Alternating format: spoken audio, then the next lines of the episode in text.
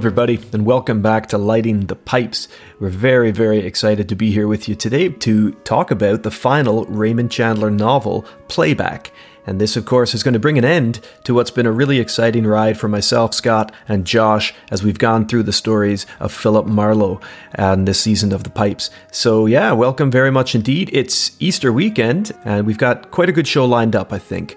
Indeed, yeah. Uh, we got quite the bio, uh, bittersweet for sure, and uh, maybe a little bit melancholic, but I mean that's fitting for Chandler. Mm-hmm, and then yeah. we got uh, another great summary from you, absolutely in the style of previous ones that you that that you've been doing that are just knocking them out of the park, in my opinion.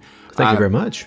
Ab- absolutely, I think you, I think you, Scott, raise the art of plot summaries uh, on mystery novel podcasts or a novel podcast in general uh, to the next level, in my opinion. So I look forward to hearing your hard boiled narration almost as I look forward to re- reading the next Chandler novel or Chandler esque novel. well, like I like I said to you last last time, buddy, you know it's just a fun way for me to you know to make something decent out of what we're doing. So I'm glad you enjoyed, it, and I hope the listeners are enjoying those plot summaries too. But we know that many of you are familiar with the the Chandler stories and the Marlowe sweep. Kind of is a sweep, isn't it? Like I guess I think so. Once yeah. we get to, once we talk about like the end of playback in particular, like even it, it was kind of a sweep. Although I will say that having read up, you know, on the bio and also about um, uh, Raymond Chandler's like last works, because there was a book I mentioned last episode called Poodle Springs. Mm-hmm. And he wrote four chapters of this book, but it was never completed. And it was tended mm-hmm. to be another Marlowe adventure with him and a certain someone uh, like living in a small community and him being a local detective in that very kind of La Jolla kind of community, I guess, where like Chandler mm. himself lived. Mm-hmm. And uh, yeah, the plot summary is pretty interesting. But uh, if we if we have time, we'll, we'll, go over it a little bit. But uh, it was made into a, a final novel until uh, back in the 1980s uh, with uh, Robert Parker, who is also a well known mystery writer. So he carried on the story, right? He picked up and finished it. Exactly. Yeah, I guess it's kind of like um, Robert. You know, when Robert Jordan, he was he's the author of the fantasy series mm-hmm. Wheel of Time, mm-hmm. uh, a 14 book long series. He passed away of cancer, but he let his wife and then this other author, Brandon Sa- Brandon Sanderson, finish the story for him because he had all the notes and everything all prepared, right? Sure. So, and Chandler had all his notes prepared for for the for, like he had the four chapters done, but he also had a complete outline that the publisher and Parker were able to put together. So all that's right. always good when an author, you know, cares enough about his work. I mean, despite you know being in a terminal situation, yeah. that they were that you know that he was able to go ahead and I don't know, he wasn't in terminal position per se because his death, as we'll get into it, was despite you know his condition, it was sort of sudden in its own way. But mm. such things are when you're when you, when you when you're when you have that sort of I guess frailty, you know, to mm. your physique and to your body and to your mental Mind. and physical health yeah. at, the, at, at the time, right? So. Ah, well, then let me ask you, Josh. Um, is it fair to call Playback Chandler's last novel? What do you think? Well, in context of what you've just shared you you could say that it's a final novel in terms of like the Marlowe sweep, I guess you could say, mm-hmm. and you could peg you know you could peg the ending as sort of like a happy ending, so to speak, for Marlowe. I, I, guess the term I'm looking for is canon. I guess you could say mm-hmm. in the mm-hmm. Marlowe mm-hmm. canon, this is the end of the story. The yeah. other stories, you can choose to incorporate them into the canon or not. Now, whether or not the mystery writers of America or other or other detective fiction, mystery fiction, uh, fan clubs, and etc., whether or not they consider them canon, I'm not mm. sure. Sure. But, okay. Yeah. Yeah. It's definitely our canon, though, because I mean, we're, mm-hmm. we're not going to pursue Poodle Springs. Maybe we will someday. Who knows? Mm-hmm. But in terms of yeah. our Marlowe sweep, I would say that we're that we've completed what we need to read Marlowe wise. I, I think for mm-hmm. at least in terms of the novels, anyway.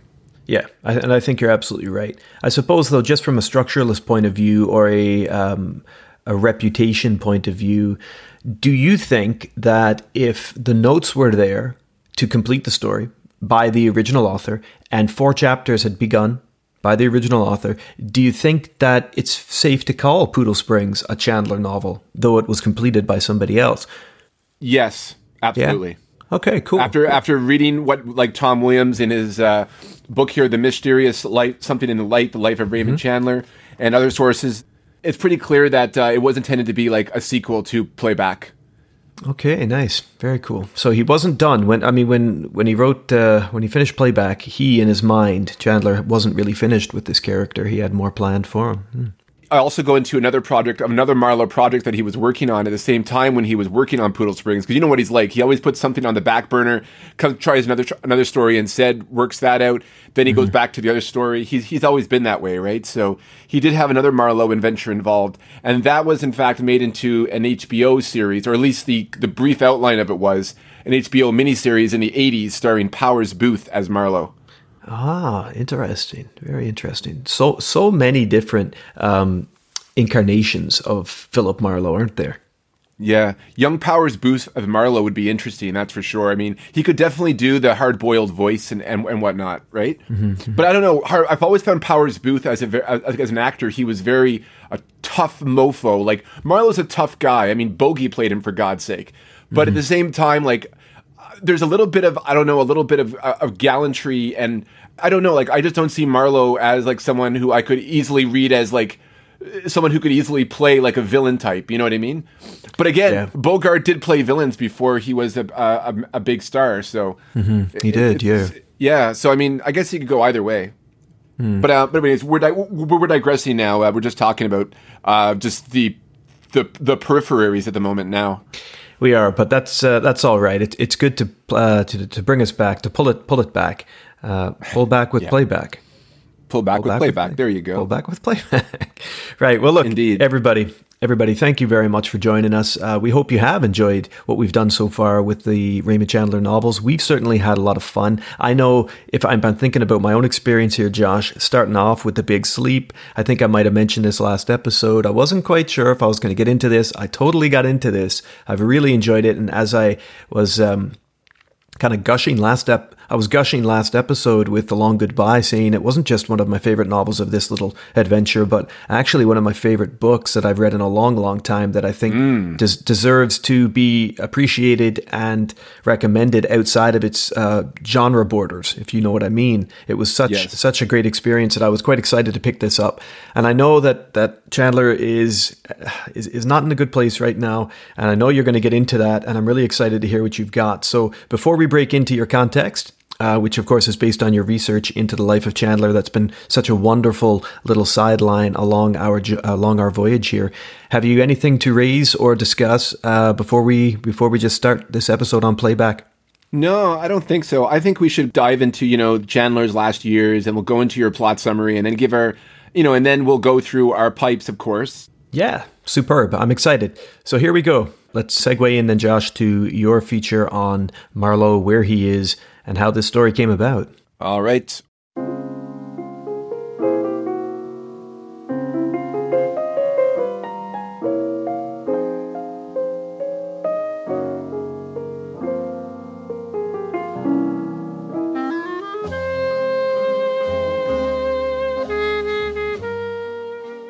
So, when we left off our biographical segment on Raymond Chandler in the last episode, uh, we ended with the publication of The Long Goodbye, and then, of course, the death of Cissy. And this was a devastating, crippling blow to Raymond Chandler because his anchor, his hype woman, uh, his partner, in more ways than one, uh, was gone. And it would be something that would be a hole in his life that he would try to fill, particularly with drinking.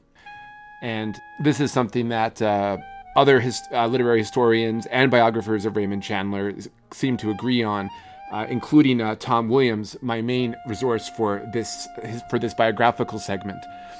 I've mentioned before his uh, Mysterious Something in the Light, The Life of Raymond Chandler, um, is one of my key sources for this podcast in terms of the biographical and research as well as the critical reception and publication history.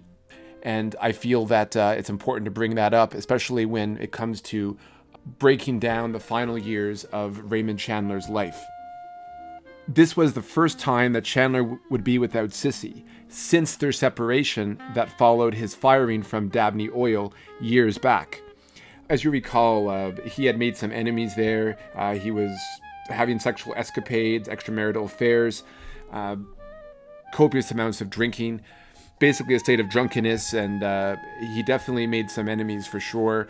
And at one point, you know, gun in hand, he walked into a colleague's house and he threatened to kill himself. He was talked down, of course, and eventually Cissy took him back, and that's when he started to sober up and he would begin writing for The Black Mask, which launched his literary career going forward. So, I mean, blessed, it was one door closing, a, a, very important door to close and leave behind, and another door opening uh, to the rest of his life, basically, and the legacy that he would leave. And Cissy was with him all the way. With Cissy's passing, he was at this he was in that same state of despair again, and he nearly carried out his suicide. But luckily the first shot missed, and the gun that he used was poorly maintained, which prevented the second shot from firing. And this saved his life long enough for the police and his poor secretary, we mentioned in the previous episode, uh, Juanita Messick, to intervene uh, and get Chandler in a rehab facility to dry out, one even one of those ones that had electroshock therapy if necessary.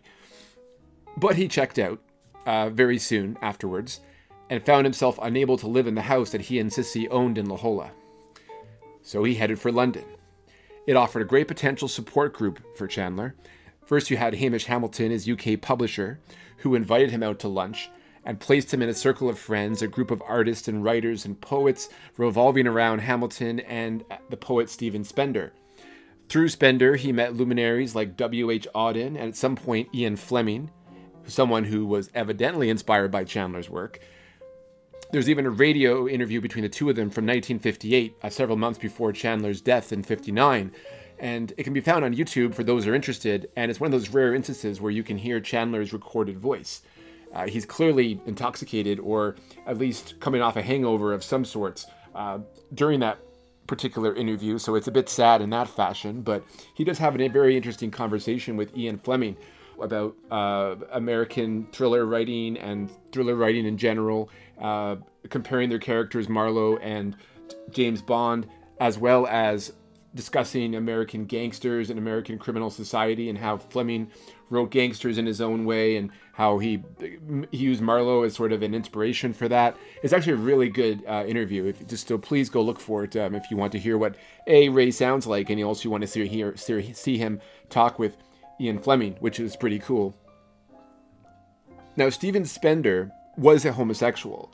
Uh, of course, back then, I mean, those were relationships that you had in secret and everyone kind of knew about. But as long as you didn't, you know, get yourself out in the public scandal, you know, you, you were pretty much okay. If as long as your family got along with the with the idea. I mean, we look at poor Alan Turing, you know, the brilliant mathematician. Uh, we're working with the Enigma program in Bletchley Park, and of course, he ended up being chemically castrated despite his efforts that he brought to the British war machine uh, in defeating Nazi codes. And if you look actually um, up Alan Turing, a bit of a sidebar, I know, but uh, his family didn't get an apology until decades later from the British government. Now, Spender married a beautiful woman, or you could say maybe she was his beard in a way, named Natasha Litvin. And she was an accomplished pianist and concert performer. And she took a shine to Chandler, and he the same. She was also a painter an artistic model, and of course, a piano player. And if you think of Cissy, having been a painter and an artistic model, Cissy was also a piano player. And as you recall, her first husband, Julian Pascal, was well known for the time. Now, I'm, I'm paraphrasing from the Williams book, but you can see how Chandler was drawn to Natasha Spender. Williams is also quite determined to promote the idea that the remaining years of Chandler's life would exhibit a pattern of behavior, that he would see himself as a real life Marlowe the shop soiled, or in this case, drink soiled, errant knight saving the damsel in distress. Natasha Spender wrote a posthumous memoir on Chandler, His Long Goodbye, but nowhere does Spender suggest that the relationship was in any way sexual. As it happened, Chandler was ambitious to that end in regards to Natasha Spender, but despite some hints from Chandler that a coupling may have occurred between the two, one must remember that Chandler would embellish from time to time, especially about his sexual exploits. In fact, one of his colleagues suggested that Chandler wasn't a booze rattled mess that the Spenders seemed to evoke, but someone who was actually very confident and successful with women. Or at least he managed in his so- sobering hours to keep up the pretense of such a thing. Now, Natasha and her friends were pretty much became minders for Chandler, uh, um, babysitters, you could say. Uh, they would bask in his company and they would keep him the center of attention. They would invite him on trips to the country, but this didn't stop him from his chronic drinking, uh, but they were there the, most of the time, you know, to look after him, you know, because they knew about his suicide attempts. They couldn't quite accept that it was just a call for attention. It could be something much more. They were concerned with him. They loved him in their own way, and they wanted to make sure that he was all right. So he did have his people looking out for him. He would even test, you know, that tolerance, you know, with these early morning phone calls where he would ruminate drunkenly about life and death, just basically musing philosophically and getting quite m- melancholy. And this was like in the early hours of the morning. And these were just methods, you know, combined with the drinking that he would use just to get him through the night so that he could, you know, as William says, you know, be, be prepared for brunch in the morning, or, or or so that he could, you know, be prepared to meet for breakfast in the morning with these people. That was something that he looked forward to, and that's what kind of what got him to finally go to sleep. Addition to this, he would also make himself a drunken spectacle at these functions, and they tolerated him and they supported him. Now, in the Williams book, it mentions that Chandler himself seems to be viewing their caring for him as both flattering and charming, but also a tad condescending. And you can kind of see this in the writing here of some letters that he wrote, albeit they are very self deprecating. The whole thing last night was rather weird. Natasha Spender is a charming and devoted hostess and served up a magnificent meal, and everybody got tight. They poured it on me a little too thick, I imagine. A Sonia somebody, that was Sonia Orwell, by the way, said that I was the darling of British intellectuals and all the poets raved about me, and that Edith Sitwell sat up in bed, probably looked like Henry IV Part 2, and read my stuff with passion. The funny part of it was that they seemed quite sincere. I tried to explain to them that I was just a beat up pulp writer and that in the USA I ranked slightly above a mulatto. Well, anyhow, it was a lot of fun. So, I mean, you have subconscious racism here eh, with, with an element of self pity, with an element of uh, humility, and uh, more self pity. So much one about, you know, there's racist comments, but there's almost like there's a feeling of him sympathizing with, you know, people of lower background, of a different race, you know, that were marginalized in America at the time, and he kind of feels like them. Now, whether or not you draw that that's racist, and you easily well could, but it was also, I think, someone who was just very sad and unsatisfied with what he had done in his life so far. And I think this crowd, you know, despite you know their passion for him and for his writing, he just couldn't really come to believe it. And par- partly, I think that was a bit of denial on his part.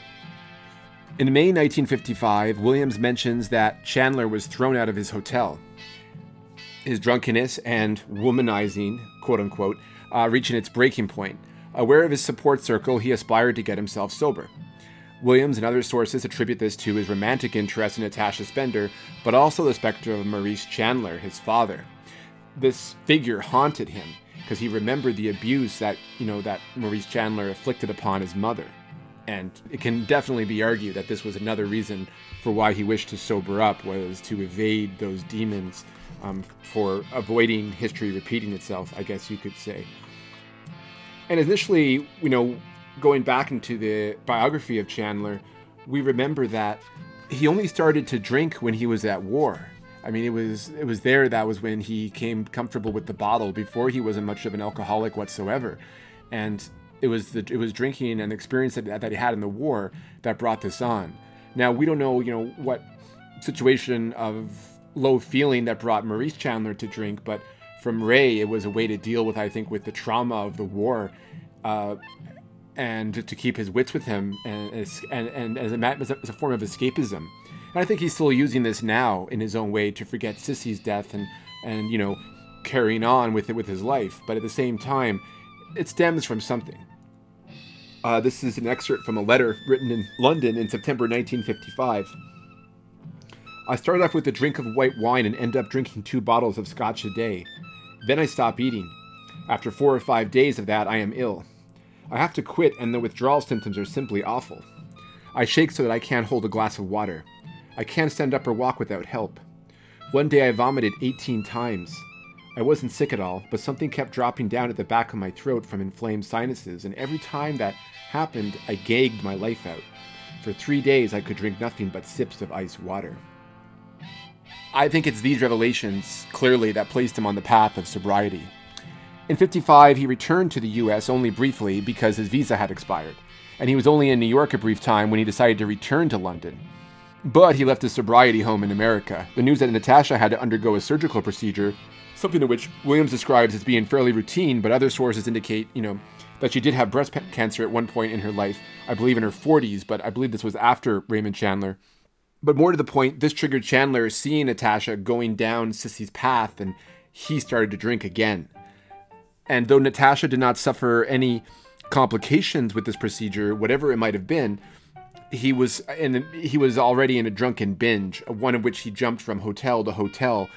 And even that was still a productive period for him because his writing fever started to return with letters and poems he would take up between hangovers.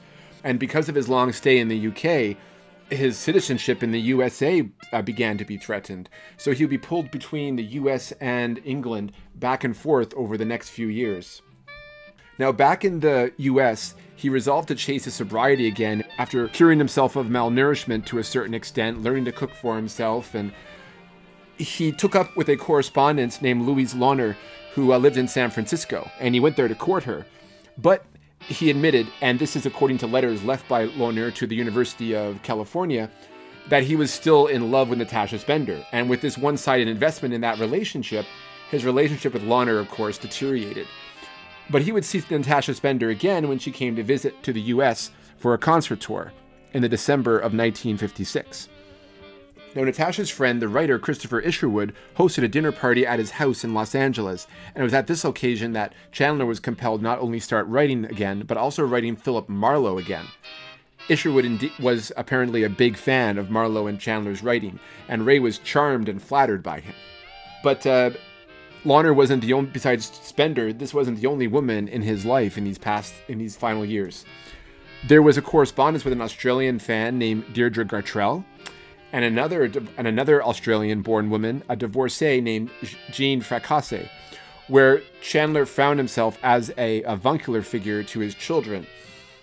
Echoes of Cissy, echoes of Marlowe, Jean was an accomplished pianist as well and being harassed by her husband through a bitter long divorce process. This placed Chandler in the Marlowe persona once again, and his drinking did not help this at all because it blurred the line between reality and fantasy. With this new focus, I think his relationship with Spender began to fragment because during the last days of her trip, she chose to spend her final days in California with her recently widowed close friend Evelyn Hooker. And he resented this bitterly. Um, in fact, I, this is when he cut off all communication with uh, Natasha Spender, perhaps feeling that he had something else on the horizon. A bit shallow of him as well, but also someone who was looking for attention, looking for companionship in some way that he knew Natasha Spender would not give him. And maybe finally seeing uh, Jean, Fracasse, uh, he, re- he began to realize the futility of his feelings towards Natasha Spender and that they were not going to be reciprocated in the way that he wanted. Amidst the drinking in 56 and 57, he, he plugged away at the first two drafts of his final novel, Playback picking up from the Universal Pictures uh, film that he made a screenplay for in the late 40s. One that was never produced, but one that uh, was supposed to be an original story that, of course, would, in this case here, become a Philip Marlowe story. Now, the other woman, besides Fracasse, besides Gartrell and Loner, as of course, and of course Natasha Spender, the other woman in his life was his literary agent, Helga Greene, who he had met through uh, through the Spenders. But more on her in a moment. Playback was published in the UK uh, in July 1958 and the US in October of that year. The critical response was rather tepid. A second-rate novel by a first-rate novelist was what what was said, and whether or not you know you could see that as as the conclusion of the Marlowe sweep in terms of the canon, uh, he did have another story in the works, Poodle Springs, but that would only be half completed in the end. Well, not even half completed. He did four chapters of of the thing and, and never really got to it. So, you know, can we see playback as the end of the of the of the Philip Marlowe storyline, and the rest of it just sort of like fragments of something that he wanted to continue with? And do we also look at playback in terms of a work made at this time where his life was not was not the best, and this definitely distracted uh, his writing style in terms of not just quantity but quality as well. Despite all this, though, the literary bug had bitten Chandler. If you recall, back when he was planning his outline of books that he would write with Cissy, one of these things he wanted to do was create the great British novel, and this was the story English Summer um, that he wanted to put to page, and this was something that he was considering. At the same time, while this was going on, his relationship with Fracasse deepened, and this prompted a return to London where he invited the Fracasses to join him. But for reasons up for debate, despite him having intentions to follow Jean and her family back to Australia, uh, on that vacation, he never went uh, and stayed in London and got a place near Helga Greene, his literary agent. Now, through Greene um, and, of course, uh, the Spender Circle, this is how he met Ian Fleming and how they kind of had a, a brief acquaintance in his final years. He rented an apartment near Helga Greene, and she would resume the babysitting services that the Spenders had provided in 55 and 56. But as in those times before, where they were essentially a suicide watch to keep Chandler's spirits up, and I say that pun intended because indeed Chandler still kept his other spirits up. Uh, he did become more social with the Hamish Hamilton employees, however, and he would go to you know having a night in the local pubs. But again, this involved drinking, and he would also drink in front of Greene, and he would drink at home. But as long as someone was there uh, to be with him, then everyone assumed that it was okay. Of course, it wasn't. This was a man who was literally drinking himself to death, who's already suffered from malnourishment and uh, other symptoms related to chronic alcoholism. Now, Greene even played the Spender's tactic of taking Chandler on vacation with her as a way to dry him up to get him distracted. And Williams talks about how they agreed upon to go to Italy, particularly Naples, um, w- when they had lunch with Ian Fleming. Now, the impetus for this uh, trip as well was the Sunday Times wanted Chandler to interview Lucky Luciano, uh, when he was there, and that was something that uh, Chandler was eager to set up. I'll get Luciano in a minute, but it was because of this uh, possible interview and just the way, and just an excuse, I think, uh, that Greene wanted to dry Chandler up, so to speak, that they decided upon um, Italy. And it was during this trip that we get to the last interesting development of Chandler's life, because during this time he was drunk and miserable. He didn't want to see the sights uh, and he found Helga Greene very bossy, and they did not get along. There was a lot of tension in the relationship while he was there. They're snapping at each other, and this, you know, to her chagrin. And it was not a uh, ideal situation whatsoever, and it definitely put a strain on whatever relationship they had, whether it was platonic or apparently romantic. Uh, it's hard to say. But while he was in Naples, he did manage to score an interview with one Charles Luciano, as I mentioned, Lucky Luciano, the one time prohibition gangster that worked under Arnold Rothstein in New York before, you know, like his contemporaries, Meyer Lansky and Al Capone, he set out on his own. And of course, it was Luciano that united the five families of New York under his dominion and set the foundations of the modern mafia. Now, at this point, Luciano had retired to Italy and was ripe for Chandler to interview him. Chandler conducted an interview with Luciano, and in his writings of that interview, Williams says that he defended the notorious gangster, perhaps taking the mindset of him being the resulting symptom of a growing systemic issue of corruption in the U.S. body politic. None of the big papers or magazines would bite on the interview, however, probably given Luciano's reputation, though it was Sunday Times who were initially compelling him to the interview. Once they read his defense of the man as a scapegoat for the system, they decided not to print it. And Ray's assessment of Luciano as a man shows an incredible a sense of uh, naivety and I think blindness, particularly in regards to the character of Luciano. As Tom Williams says here, you know, this is a reflection of Ray's earliest ideas about criminals that he articulated in Farewell, My Lovely and later novels, that no one is entirely bad. Evil might exist, Carmen Sternwood surely is evil with her serpentine qualities, but most criminals have more complicated motivations. That said, Ray may also have been taken in by Luciano, and there are parts of the, the interview, as I mentioned, where he seems very myopic about this. Um, that he's not really seeing the other side of things here, and he's only seeing what he wants to see. Now, I'm quoting, I was quoting Williams' uh, paragraph there, but one of the things that Ray argued about Luciano was that he had been framed. Every so often, we try to salve our consciences by selecting a highly publicized scapegoat in order to create the illusion that our laws are being rigidly enforced. In 1936, Luciano had reached a position of sufficient eminence to be selected. Some such scapegoats are guilty, some half or doubtfully guilty, and some, not many, I hope, are framed. I believe Luciano was deliberately framed by an ambitious prosecutor. He was outside the law, technically speaking, but I don't believe the crime with which he was charged, compulsory prostitution, and for which he was convicted, had anything to do with his real activities. And going back to that naivety, he describes Luciano as such. He seemed to me about as much as like a tough mobster as I am like the late unlamented Mussolini. He had a soft voice, a patient, sad face, and is extremely courteous in every way. This might be all a front, but I don't think I'm that easily fooled. A man who has been involved in brutal crimes bears a mark.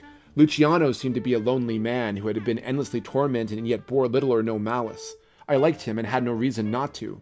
He is probably not perfect, but neither am I.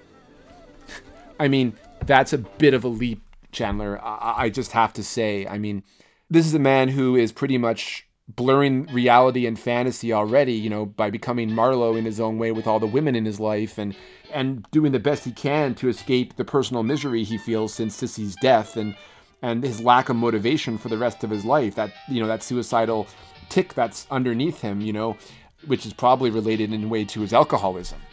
And you can just tell right now that he is not looking in reality in a sober way whatsoever when he's talking about a man like Luciano it's a bit mystifying to be honest, but it's also kind of a sad marker of how far I think Chandler has gone from his more rational self. Williams indicates that the trip and Raymond Chandler's copious consumption of grappa and other spirits kept Ray drunk most of the time, and again we have this tension growing between him and Helga. Upon their return, which was soon after the interview, Chandler relapsed into chronic drinking, and just as many times before under the Spender's auspices, he ended up in the hospital. He dried out and did his best to become sociable, but his cash flow was being depleted.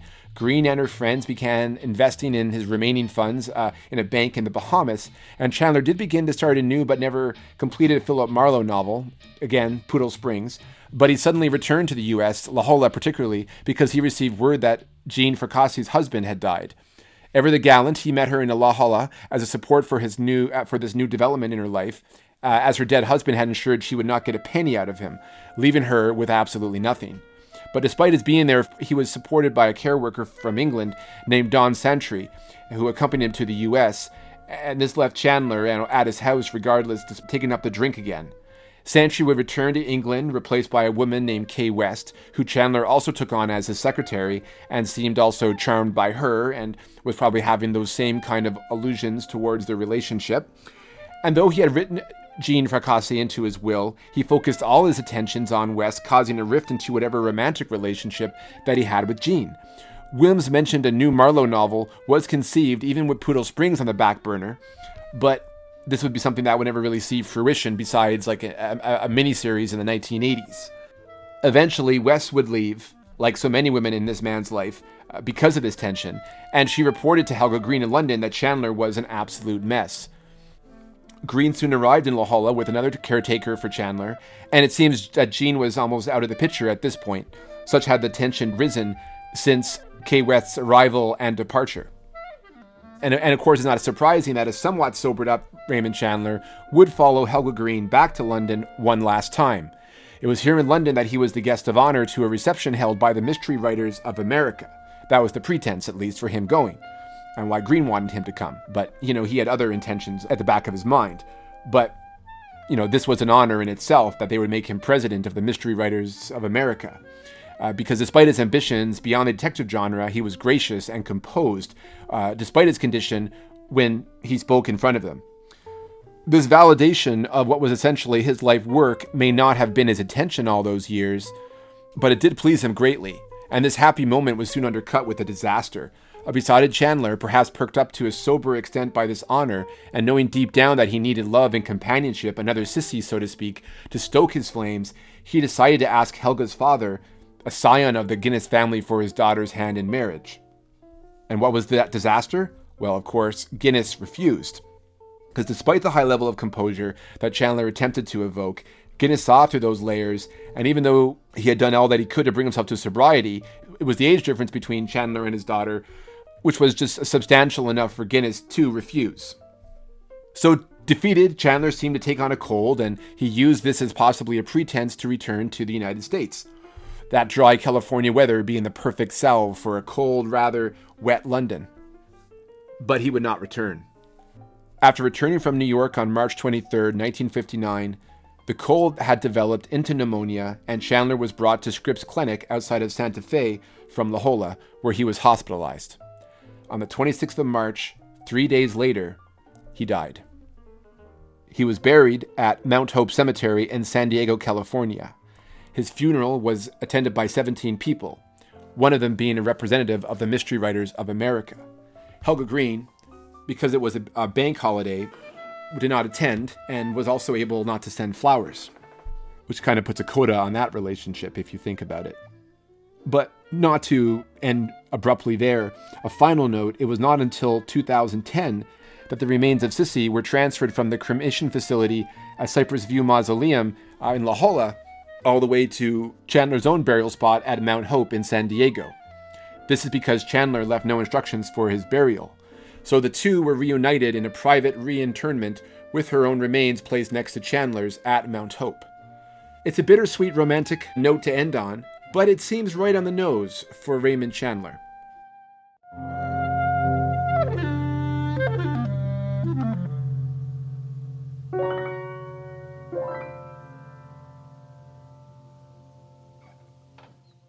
Wow, fantastic stuff there, Josh, and really, really quite uh, sad. I mean, I, I don't want to just put put a, a, final underline on it like that because there was still a lot of creativity at the end of Marlowe's life, but Chandler's life, you mean? Yeah, to Chandler's life. Sorry, yes, indeed. Yeah. Um, but but uh, I mean, uh, as I was yeah. saying, like that the blur between Chandler and Marlowe as, as he got more and more, mm-hmm, you know, mm-hmm. into his condition towards the end of his life, and all the women in his life at that time, and how he was trying to court them in his own way or believe that he was doing so.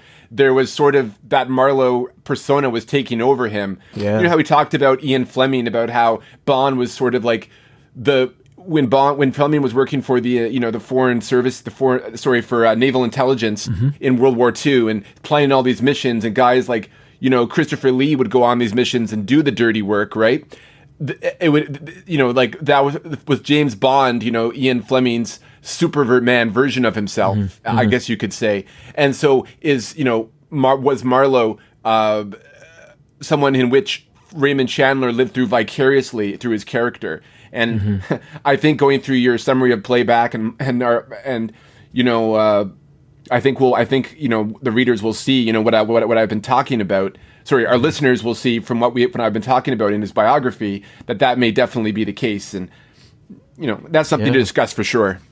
It is, and I, I guess you know broader strokes writers who create these sort of series characters at some point, particularly if they last a long time with them, at some point they're probably going to have those blurred lines. You know, you're probably going to write a bit of yourself into that person or at least into that world. Yeah.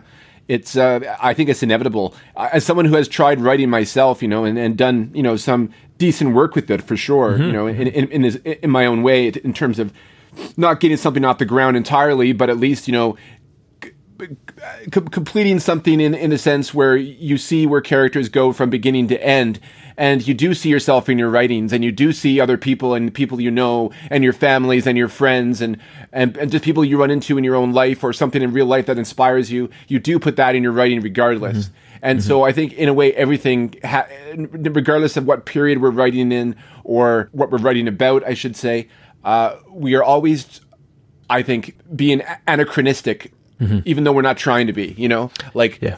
it's uh, it's, it's inevitable for us to write ourselves, you know, as we see ourselves unconsciously in our mm-hmm. in our own writing, I suppose you could say. Yeah. Yeah, and I guess maybe some of this chat about Chandler and Marlowe and those blurred lines uh, is best saved for after we review playback and we come to see and come to think about the series as a whole, at least the series as we've read it. Um, so why don't we just do that, buddy? Why don't we just segue now onto the plot summary? And uh, if our listeners are familiar with the story, then they can fast forward about 13, 14 minutes and catch us on the other side. They can, but I don't recommend it. I mean, after the long goodbye one and the previous one before, as I said, you know, I think you're in for a treat, and and and, and I think it will at least, I, I think, evoke the mood of Marlowe, of, of Chandler's writing style, of the world that he's trying to create and set. I think he'll evoke that for you. You know, I, I think the summary is a great preamble to our pipes, our breakdown of the story. All right. Well, here we go.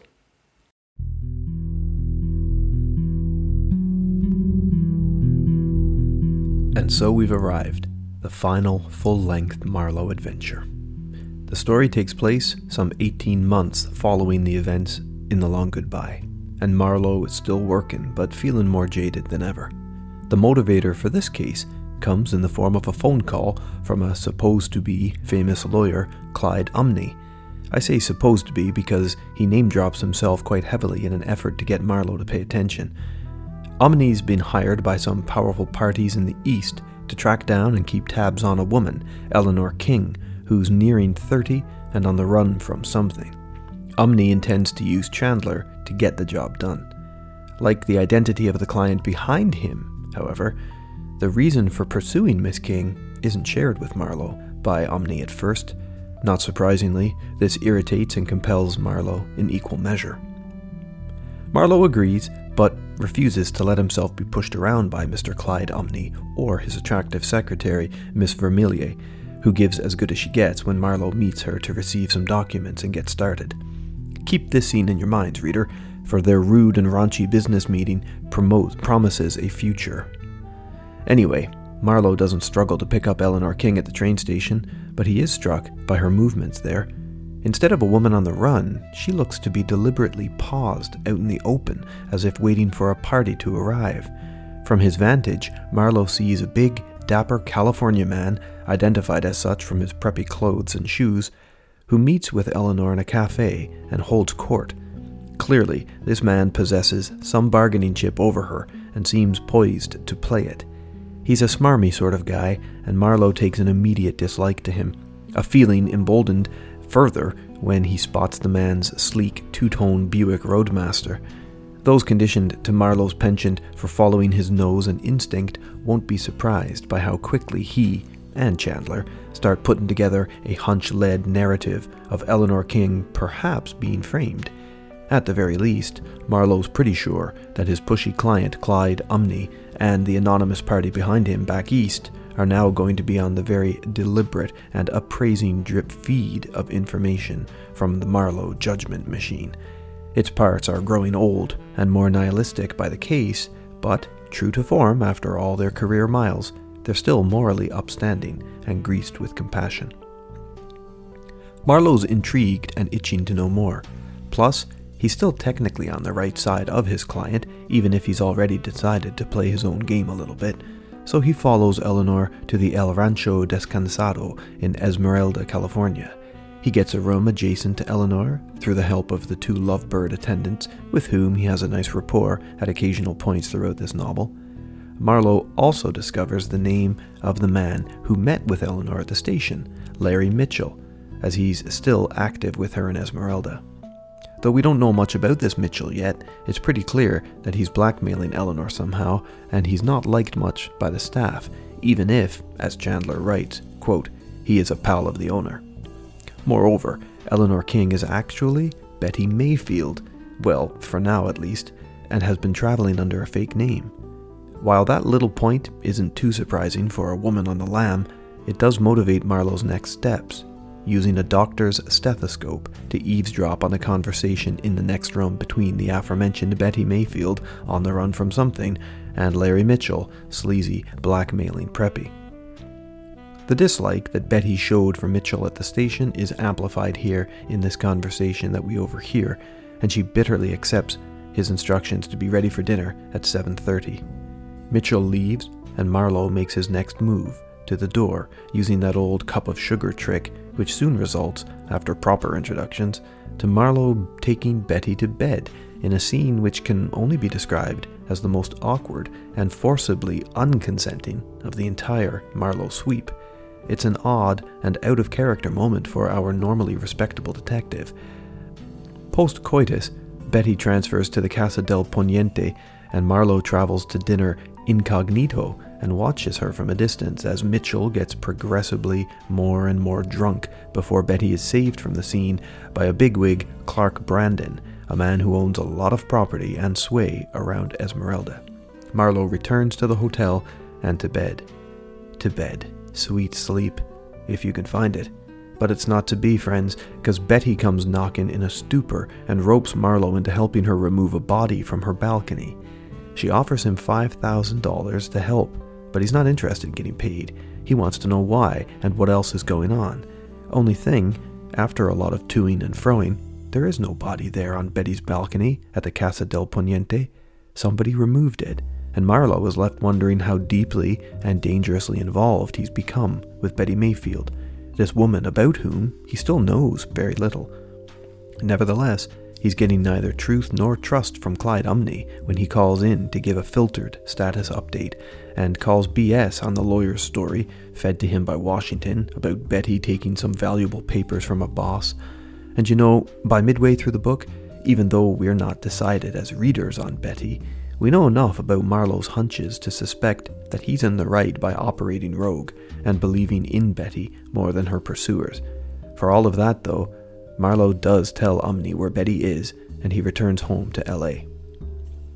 At this point, Miss Vermilyea, the secretarial figure from Umney's office, re enters the story, as promised, and she and Marlowe enjoy a flavored but ultimately ephemeral tryst for a couple of chapters that ends without much impact and seems about as forgettably libidinous as anything from the Marlowe sweep that reinforces a reading of playback as a very impersonal, plain for the pulp kind of tale. While Vermilyea is fun to read, and somewhat refreshing in her ability to flip the script on the misogyny while still being part of its dynamic, the scenes are ultimately filler and not really the sort that progress the story. It's just sex between two humans that doesn't really impact the story, apart from making Marlowe seem a little more of a dog than he normally does. Despite not needing to anymore, Marlowe returns to Esmeralda to pursue Betty following his tryst with Vermilyea. At this final point along the character's sweep, to ask why he does these things is to ignore his principal itch as a character, knowing that something just isn't right. Marlowe's never taken a pay and left cards on the table, and there are still too many questions here. The knight still has business with the dragon, even if that dragon is difficult to see and judge. It's out there, and he's pretty sure it's after Betty Mayfield. There's always a moment in Marlowe's adventures where curiosity and his nose for goodness takes over, and this is it. Ignoring common sense, he returns to the Casa del Poniente and questions Betty a little more on Mitchell, the disappearing body, and what trouble she's in. But he doesn't get very far because Ross Goble, a Kansas City detective, enters the scene and spooks Betty further into herself. The inevitable meeting between Goble and Marlowe occurs immediately after this at a restaurant called the Epicure. Goble wastes little time in accusing Marlowe of killing Mitchell and bedding Betty, playing his cheap, entitled bluffs the entire time over drinks.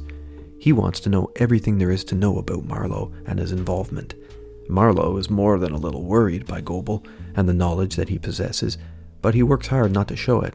Instead, he focuses on Goble's manners and his rudeness and concentrates his energies on playing down Goble's threats. For the most part, it works, and ultimately, Goble is written out of the story as an ephemeral threat. Well, things progress pretty swiftly from here. The parking lot attendant at the Casa del Poniente is a pothead. In fact, he's an everything head and is hanging on to his job by a shoestring. But he tells Marlowe, who earns his trust by posing as a fellow druggie, that Mitchell has left with all of his luggage earlier in the morning. He tells Marlowe to come visit him sometime. Marlowe then digs around the hotel staff for information, overhearing a brief conversation with owner and big man Clark Brandon in the lobby. The Poniente's head of security comes around to deal with Marlowe soon after, and this man, Javonen, was an ex military intelligence operative and gives Marlowe very little quarter, let alone information, on Mitchell. Our hero does better, however, when he sits next to Henry Clarendon IV, an old timer whose hobby it is to spy on and appraise the hotel comers and goers. He's a permanent fixture there, or so it would seem, and he plays a very couth and respectable social role at the hotel, watching the card games and transactions in the lobby. Retired from whatever he used to do, Clarendon IV now sits out the twilight of his life from within the well dressed comforts of the hotel bar. As such, he's collected a lot of information over the years and deduced a whole lot more. Marlowe learns from this old man that Mitchell is much more than just a blackmailer of Betty, perhaps. He's a career blackmailer, having taken advantage of many women. Chandler uses Clarendon as a mouthpiece, we feel, to philosophize on some of his own worldviews. But their conversation, if you can call it that, comes to an end when Betty Mayfield herself shows up. Marlowe intercepts her in the bar and makes formal his employment by getting her to sign over a small retainer in traveler's checks. This safeguarding is necessary in order for Marlowe to continue on this way without getting in too much trouble should things turn pear shaped with the law. We've seen him do this before, like in The Little Sister, so we know what he's up to. Before leaving the hotel, Marlowe spots Goble across the lobby and knows that Betty's time might be running out, as at least one wolf has caught up with her in real time. Plus, with the mystery of Mitchell's disappearing body still hovering about, well, anything could happen. Keeping his promise to visit, but heading really to acquire more knowledge, Marlowe does call on the parking lot attendant at home, but finds him dead, conceivably so by his own hand, drugged on morphine sulfate and hung from his outhouse latrine. This discovery leads him to the cops, where he meets with Captain Alessandro, and for the first time in a long, long time, he's trusted and given a fair shake as private detective. Marlowe and the readers are equally amazed. Esmeralda really is a long way from Los Angeles. Alessandro informs Marlowe that Mitchell's car had been discovered 20 miles away in Los Penasquitos Canyon by a rancher, but no sign of Mitchell. Missing, presumed dead, but by who? Well, the story now speeds to its conclusion with Marlowe returning to the hotel to find a sadistic redhead in his room, putting the old beat and squeeze on Goble. Why? Well, that soon comes out. He was hired by Clark Brandon to take pressure off of Betty, who, of course, he'd fallen for. Marlowe uses a tire iron to suppress the red-headed heavy, whose name is Richard Harvest for what it's worth, and the cops do the rest when they arrive. Next stop, Clark Brandon's room, early doors. Brandon admits Marlowe and answers his questions and even shows him how, hypothetically, Mitchell might have fallen off that balcony had he, hypothetically, made any advances on Betty in the company of himself, hypothetically. Marlowe then tears a page out of Sherlock Holmes's book and deduces the details of the disappearance of Mitchell right down to the propeller blades on the chopper that Brandon used in carrying Mitchell offshore for his burial at sea. It seems no one regrets killing Mitchell. Marlowe knows that he can't swing in the big hoodlum leagues with Brandon, but sort of respects his own moral code, even if it does stretch outside the law. Well, the final piece in the puzzle is put into place with the arrival of Mr. Henry Kinsolving in the UK edition from North Carolina, whose son was once married to Betty and who died in her presence. In fact, Betty was charged and convicted by jury of his murder, but was let free by a senile judge who voided the verdict. Kinsolving has it out for Betty and promised to chase her to Earth's End and haunt her living days sort of universal monster style. Well, he's going to have trouble now that Betty's friendly and thick with Brandon's milk. But Playback has one final surprise in store, and if you're a shipper, it's a fabulous one. In fact, even if you're not a romantic, the reappearance of Linda Loring will put a smile on your face. That's right, Linda calls at the end of the novel from Paris, and wouldn't you know it, she just can't live without Marlowe. And wouldn't he like to come to Paris? No? Well, why don't I come back to you? Yes, that'll do. Oh, Marlowe, you dog, you make me so happy, and, and, well, all the rest is music. So, a happy ending. And for once, Marlowe gets the girl.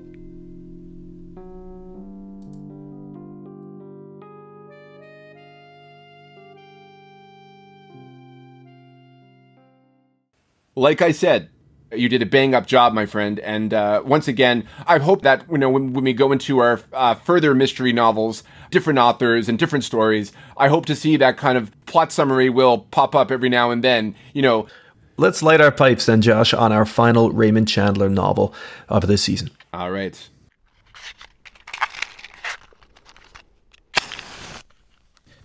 So, principles investigation, perpetrator, environs, and secondary or supporting characters.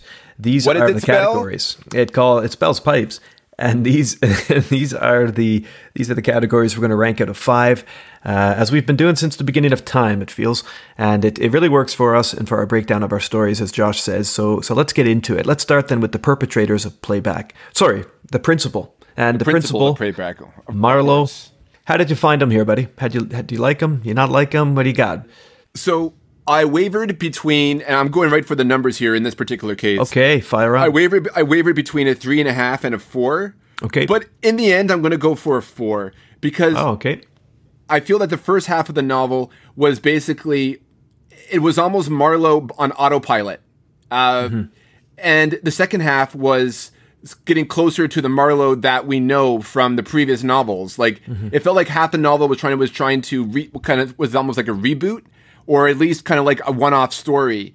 But then halfway through that you know that history starts coming up again you know and and you, know and you have the return of of course of uh, Linda Loring uh, at the very end and it, it kind of completes the Marlowe sweep in, in in our terms anyways and so I feel that uh, you know he was the same character uh, in most in most cases. Uh, I'm going to give I'm going to drop points though definitely for playback, aka where Ray- Raymond Chandler lives vicariously through Philip Marlowe, because as I mentioned in the in the in the bio there, I mean there were so many women in his life, and and he wanted to sleep with them, like a lot of mm-hmm. them, like or mm-hmm. and he believed he and he believed he was courting them in his own way, and that's what Marlowe does in this book. He sleeps with almost every woman in this book, which is what we never seen before, and I found that's that right. a little bit out, out, out of character, in my opinion. Like perhaps you could argue that you know the the ending with Lor- with with Linda Loring at the end of uh, the Long Goodbye you know, kind of maybe made him really want that more and more. And he's looking for that human connection. And he's not as as a prude, or at least as a uh, he's not as of, of, a Puritan in his mindset as he used to be, compared to the days of Carmen Sternwood when he tears up his pillow and mm-hmm. and all that. And so while you know while Betty Mayfield or Eleanor King or you know whoever she was. The beginning, she was just a target, uh, like uh, a mark for him, you know, to get the job done. And then all of a sudden like it was at a character i think with his relationship with her. Like he never did that with a client before. I got that with miss Vermilyea you know like that relationship made a lot more sense because marlowe might have had some sexual feelings towards mayfield. I could believe that 100% and maybe he was just you know subl- sublimating them through miss Vermilyea. Mm-hmm. uh, and I did like the refreshing Miss Vermilyea. You know, like she wasn't really; she was just a secretary. She was professional. She did her job. She just wanted a brief fling with Marlowe, and that was it. And you know, like it, it, there wasn't really, as you pointed out, a lot of misogyny in that. It was almost almost a very kind of modern. And maybe Raymond Chandler, you know, he's going into the late fifties now. When he's writing this, you know, he wrote this in 1958 or published in 1958 anyway. Maybe he just felt that. Um, was a sign of the times, you know, like mm-hmm, definitely mm-hmm. you can you can feel the gaps be- in terms of the historical changes, cultural changes, in terms of feminism, uh, how women are treated uh, by men at this time have definitely changed compared to when he was writing in the late 30s and 40s. Yes, there's certainly a marked difference there, and I did appreciate the freshness of that. I did like how Vermilyea was was kind of approaching Marlowe and taking Marlowe and kind of giving back to Marlowe the same you know the, the same banter the same sort of tease that that he was offering and i also like that she shows up at his apartment or at his home and then turns things and they go back to hers. I like that as well. Yeah, he, he wasn't in control of the situation. Like That's he, right, you, yeah. come back to my place, so therefore it's one hundred percent like implicit that you know, like this is what it is. You're coming to my house. You're coming. You know. You know. You know. You know what I mean. You are there for me, and mm-hmm. you're going to give me pleasure. This isn't about you taking what you want, compared to the scene you know earlier with Eleanor and stuff like that. Uh, so it's mm-hmm. it's very different in that fashion. Hmm. Uh, I also want to point out too, she puts his ass in a cab as well and sends him home, which I like that too. Yeah, that's definitely nice. That's definitely a change, and I can see maybe I, I can see Chandler the influence of all like these very strong female char- uh, individuals. You know, I was going to say strong characters, but they were actually real people, like Natasha Spender and yep. Uh, yep. Helga and like Helga Greene and uh, and uh, others as, as well, and the, and the, literary circle that he was part of in London with, with very upstanding socialite women and whatnot. That you know, this was the emergence of feminism, and and they were putting up with the kind of ideas that he was kind of that mindset that he was still in, probably even when he was writing playback and be, and before. You know, like it was a different mindset, and I think Chandler was coming his way with it. I and I think he kind of liked it. I think deep down he might have liked it and preferred it and mm-hmm. you even see him being like sympathetic to like even other things too to other aspects i mean we always have chandler's racism you know to, to, to pick apart in his novels mm-hmm. but you know i found his portrayal of like even though like he portrayed you know this uh, parking lot attendant right uh, and even though he portrays him being on being on drugs you know which is kind of stereotypical but when he goes back to his home and sees a squalor that he's living in, and then that, that he hanged himself, you know, and think of, of Raymond Chandler's own suicide attempts, Mm-hmm. Just there was a, I there was like this thing of sympathy that I felt in the story that Marlowe believably had for this man that maybe he's just grown as a person over time. So mm-hmm. I did like that as well, and consistent with Marlowe and his character, I also give points to you know that sequence when he's sitting in the hotel and he's waiting uh, for uh, Eleanor to show up. I guess I should call her Betty Mayfield because I mean that's really her character's name, mm-hmm. but when he speaks to the old rich man Clarendon, they have like this philosophical discussion, and they reminded me a lot of his talks with General Sternwood. You know what I mean? And oh yeah, or even like uh, with Potter, for example. Harlan it just Potter, reminded yeah. Harlan Potter, yeah, uh, Linda's fa- father. Um, it just reminded me that you know Marlowe does have a respect for these older gentlemen and stuff, and and he can tell, and he's a good judge of character about who, who these men are, and he accepts their philosophical points that they make and and the life experiences that they had. So you could tell that Marlowe was taking this in. But then you have another older gentleman, you know, uh, Kinsolving in the UK edition, or Sutherland, uh, or Cumberland in the uh, Cumberland, uh, sorry, Cumberland in, in the American edition. You could just tell that Marlowe knew not just by his actions, but that Cumberland was a man you don't respect. You know what I mean? Mm-hmm. Despite yeah. him being like a powerful figure in the small town that he's part of, Marlowe can see right through that sort of pretense, I guess you could yeah. say. I bring them up only, Scott, because because mm-hmm. they had interactions with Marlowe that I think affected him in, throughout the story, and I just think it kind of showed his character and who he was. So in terms of Marlowe as a, as the principal, I think those those those those points, even though yes, we can talk about them in the secondary characters, I still feel that they were important to his development as a character and how I viewed him as a character in okay. the story, which to me is integral to the uh, rating of the principal. Fair enough. Yeah, I, I, think the first half really disappointed me. So I think three and a half might just be my final on that. Like, there, there was a lot more development I, I, I would have preferred. And while like the latter half of the book did satisfy me, uh, and I understand, you know, where he was in his life, where Chandler wrote the story the way that he did, and not as good as he did the others. It just mm-hmm. makes sense, you know, that the book turned out this way. So I can forgive that. But mm-hmm. you know, on, on a purely uh, how can you how can you say it uh, on, on a purely uh, structural and objective base, I think three and a half is a fair review. Okay, right. Well, I didn't go that high. Um, I, I, agree mm. with everything you're saying, by the way. Uh, but I really did find the the kind of lustfulness which kind of drives Marlowe in this story. I found it interesting, but I, I, did find it a little bit out of character, given that he's been in tighter situations than this, and he still hasn't lost that sense of nobility, that sort of moral compass. Which and and that there is enough of that moral compass here to make it, as you said, Josh, Marlowe's story to make the character still very much alive. But I do find that the blemishes on his record in this story by taking advantage of Betty and her situation. And let's face it, he does take advantage of her. Uh, Um, she she might have consented to sex with him anyway, but he just kind of grabs her and kisses her, you know, and um, that that's not like something we've really seen before. Marlowe has been on the receiving end of the of female advances, or he has talked and worked enough with a woman or client or whatever to to kind of get there. But in this story, knowing that she is at this stage being preyed on or kind of followed by other parties, he he does this and I, I was trying to look at it from different points of view. Like is he doing this because he needs to earn her trust and, and feel like he's protecting her so that she'll believe in him? I don't see that development there. I just see this being like a you're a woman. I know i can get something from you and um, yeah this might be good for us both. But um, it certainly wasn't done out of any sort of chivalric bent mm. or motive.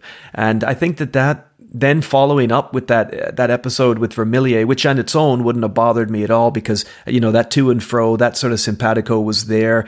Uh, you know that was fine, but I just didn't think he needed to sleep with Betty, particularly as or Eleanor at that point, whatever. Uh, particularly as uh, she, you know, she's not going to be with him at the end of the story, and it just sort of muddied the waters a little bit for me. It didn't sit right with me from what we've seen of Marlowe in the past, and it, it did take me out of it. It, it didn't fail him for me as a character. There's still enough of him in there, but I went 2.5. And of all the Marlowe stories, I did find that this was the one where the principal and his agency was was just a little bit skewered for me. Okay, no, I I, I agree with you on that, and. Uh, I didn't think it was a deterrent as much as for me as it was for you sure, in terms of yeah. my rating. Yeah. But I keep thinking, you know, this story when it came out would this have been would we have been looking at this story i guess from the from the context that we that we were if we, if we were living at that time would we have seen this as more of a harsher situation, or is this something just that men do with women? You know, mm-hmm. back mm-hmm. in those days. I think we are viewing it from a modern day perspective, right? You're absolutely I, right. I, yep. I keep thinking, you know, we talked about, you know, on, on our Bond show about Sean Connery and Goldfinger or in Thunderball. Mm-hmm. Or, for example, like another one I was watching recently was Blade Runner, and the scene where bit where uh, where Harrison Ford's character uh, almost essentially takes Sean Young's character, uh, who was almost infantilized in in, in the storyline, uh-huh. uh, which is something I just noticed recently and, and kind of disturbed me a, a little bit as well. Um, it just kind of reminded me, you know, that we are looking at through a modern day lens. And mm-hmm. so I was trying to be ob- objective with it at the same time of like the context it was written in.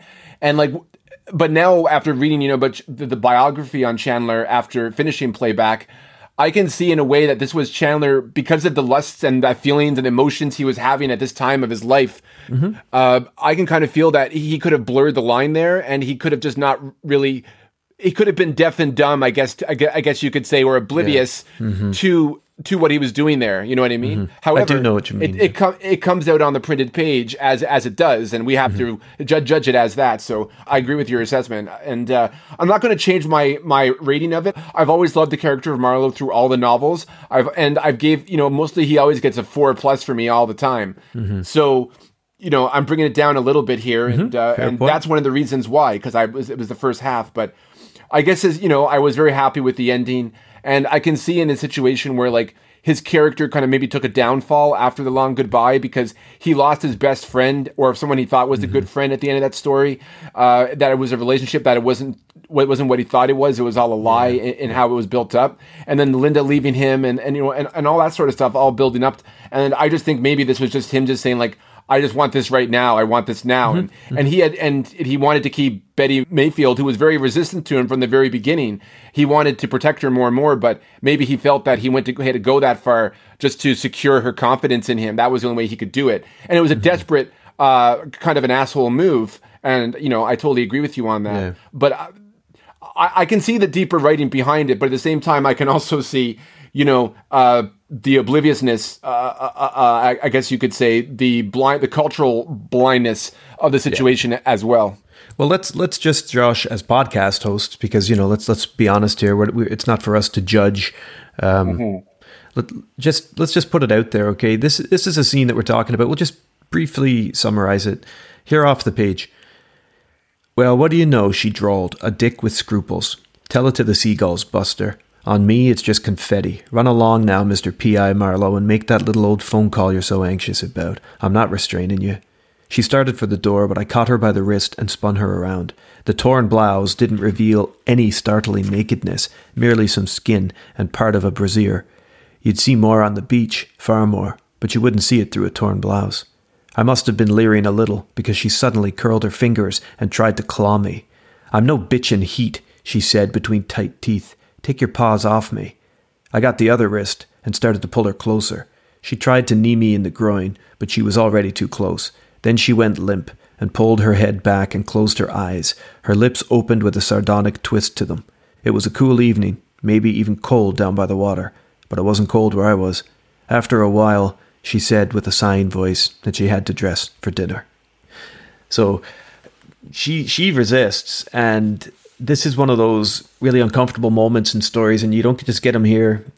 This is the first time we've seen it with Marlowe, but you know, no means yes. Yeah, it, it's really tough to stomach this one, and I don't care that I like the character. I do like the character, but I, I think I'm interested in digging deep on his motive here, but I find it really difficult to justify the action when she has tried to physically, you know, defend herself from him and doesn't act the way that um, mm-hmm. doesn't act the way that uh, Eileen Wade did with him in The Long Goodbye. She doesn't want him to do this, but when he forces her physically, she does submit to him. And maybe yeah, fine, you could say maybe she was playing hard to get, but then there's a line that's crossed here. I think that uh, that that is. Oh, I'm aware of the, I'm aware of the yeah. line, man. I'm hundred I'm hundred percent aware of the yeah. line. But see, I'm trying to because one thing I always had a conversation about mm-hmm. you know about old films with people and everything like that, and and it always comes into arguments more and more I get with people is about like I mean, you want to appreciate the film, you want to appreciate the artistry or Yes, you you want to appreciate the book and its story. But you know, there's a lot of people who still look at it from a, a modern perspective. But like, and I, I and I understand that, and I completely understand it, and I'm sympathetic to it. You know what I mean? But like, I feel like sometimes, you know, just when you try to defend something that was a, of a time period where, like, are we supposed Yeah, to? you're- simply, you're- like, you're gonna burn- lose Are, from we- the are, we, are we are we supposed to burn all this down and just forget about it? Like, Of course not. No, no. I, I, I just like I get caught between you know like you know should I give this two point five or one point five because of something like that you know but in terms of how the yeah. story is done Yeah. like I just feel pressured that like what do I need to do here I mean Mm-hmm. the, the fact that I'm asking the question am I wrong to ask the question in the first place like No, I think I, I think thi- what you're doing is you're doing exactly what literary scholars need to do when they approach a text. Like you give the text credit for the context in which it was written, and um, what I what I'm doing, I'm not trying to I'm not trying to say you've made a mistake or anybody who defends Chandler i- is writing here makes a mistake. Um, I'm just saying that what what we're engaging with, I think, is what all contemporary readers engage with. You want to like something, you do like something. I like this thing as well, but how much how much can we give? I mean, ultimately, you and I and the listeners know, Josh, that our five points, eh, five point is just an arbitrary scoring index for us, right? Like the bigger Mm-hmm. Yes. the, the bigger cultural point here is that we know that this is a wrongful behavior. We know that Marlowe is not acting properly here. He's not acting lawfully here. He's not acting respectfully here. And maybe you could read the second half of the story. His determination to defend and to safeguard Betty, you could then look at that as a redemption. You know, if you wanted to, you could see both sides of the coin here, and course. that that's fine too. But uh, no, no, no. I, I don't think you have to um, be too hard on yourself for viewing it as it is. Um, Yeah, I think in the end, if you find yourself defending, you know, uh, something like something like this, or because of the context that it takes place in, and you're with an audience that's not agreeing with you on that, and you're probably with the wrong audience talking about this stuff. yeah, And- I think I think you're right. Yeah. And in, and in the end, I mean, look what you got to look at what they're reading or what they're writing about and what they talk about and, and what they're doing. So you also got to be, you know, not oblivious to, you know, the people you have these conversations with as well. You know what I mean? Ah, yeah, that's Yeah. absolutely right. I mean, that, I mean, I mean, that's why like literary scholars and stuff are their own little circle of stuff. But Mm-hmm. at the same time, this also creates sort of like almost like I don't want to use the term incel, but it creates sort of like an exclusive sort of circle. Uh, but it's also an echo, echo chamber as well that you want to avoid. On top of Yeah. that, That's right. And this is why I think your earlier points, the bio points about Chandler, where he was in his life and how the character writing reflects his own behavior, is, is very much uh, an important point here for this story, particularly because Marlowe has never done this in the past. He's always defended and he's always fought for the rights of you know all of his clients unless they've proven themselves guilty or kind of you know betraying or whatever and he's treated women rough but he's never really abused them as he does here Yeah, so he, this is he kisses them hard sometimes, and you know even that was kind of like, oh, okay, well that's a Mm-hmm. bit rough. But then you know like, you have a situation like this, you know, and I completely see that because the way she talks to him obviously goaded him 100% and Sure. like it, she it enraged him you know and how you know her resistance and she was resistant first verbally and then physically with a knee in Mm-hmm. the groin but then she has a sardonic smile as if the writer is saying okay so she was fighting a bit but now she's Yeah, giving into it yeah, that- and that's yeah. kind of the mindset like is this is this her playing hard to get does she want to see how far she can push him to see how much Yeah. he t- is she testing him on like is this guy actually into me or is he just, or or is he just someone who's trying to use me right? Mm-hmm. So she's testing him on that basis. You could argue that but at the same time you can also argue the other direction as well. So there is an ambiguity there you know we might not want to admit it but there is maybe an ambiguity between the pages there. I mean there's even an ambi- ambiguity you know that they may not have even slept together just on the on the basis you know Uh, of, of like the time lapse, I guess you could say that hmm. he includes there. Although I think that is not very debatable at all. But I'm, I'm- I- that's less debatable yeah, but I'm just, but yeah, I'm just saying, you know, hmm, that yeah. uh, because he doesn't go into into detail about it like he does with like Vermilyea and whatnot, right? Like that was like a playful sexual tryst. So it was so clearly Mm-hmm. written that way that it's almost titillating on how Chandler wrote it. Like he's writing like some sort of like like a letter to the penthouse or something like that. You know, like just, just how he conceives it, like in a high class like naughty '90s magazine or something like that. Mm-hmm. And uh, Well, maybe we're supposed to see then in the second half of the story, and I guess the bridging part in the middle here as well, that his decision to go back to the hotel when he doesn't need to, his decision to go back to the Poniente and kind of inquire further and engage more with Betty, maybe that is his way of recognizing quietly to himself. And Chandler, maybe as writer, I treated this girl incorrectly and I need to see this through because at the end of the day, he does know that she's being followed, chased, and potentially framed. So he wants to he wants to do right by her. And you know, I'd like to think that, and I'm sure you would too, that Marlowe went home and reflected on his behavior and and is back out there now doing what he's doing in the way he does it because that's the right damn thing to do. That's a good point. That's uh, a very anyway. good point, and I, I, think it supports the scene. I mean, I don't know if that was the full mm-hmm. intention, but you can, you know, it's it's art. People can read into yeah, it, you know, right. what they want, and they can come up with their own mo- motivations or ulterior motives for things. But, yeah. but I, I, can definitely see that playing out that way. Absolutely, him being right. m- motivated by a sense of redemption, I guess you could say, mm-hmm. for how he treated her earlier on in, in the story. Yeah. Well, why don't we ask our listeners what you know? Let let us know what you think of this scene. Does it, you know, does does it ruin the story for you, uh, or or do you see this as a believable point to narrative out with Chandler's own personal situation? Um, yeah, because it, it's an interesting one, and we we'd be remiss if we didn't talk about it the way we are. Yeah. That scene was very ambiguous to me, I guess, on how it read and how it was portrayed. Like, I just think it goes to show, you know, how like in this particular writing style and world, how you get immersed into it, that you're not picking up on these contexts sometimes. So mm-hmm. I feel, you know, I'm going to go to a three for my final for principles. Is not through any pressure, you know, from your opinion or from worry about, you know, uh, other circumstances.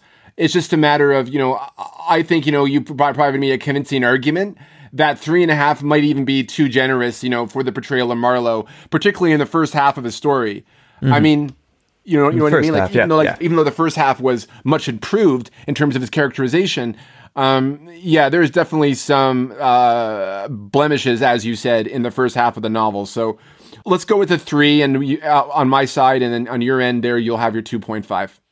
Okay, well, let, us move away then from Marlowe and talk about the investigation. For me, there are some of the hallmarks of the good stories here in playback, like Marlowe flipping the script on his client and then turning yes. the prey into the protected. I, I always like that, and, and he does it well. And as I said in my plot summary, that scene where he gets Betty to sign over the traveler's check as a retainer and put the rest away, that's very similar to what he did in The Little Sister, right? Where he, he started yes. to, to kind of make sure that, um, that he had a job with the client as such.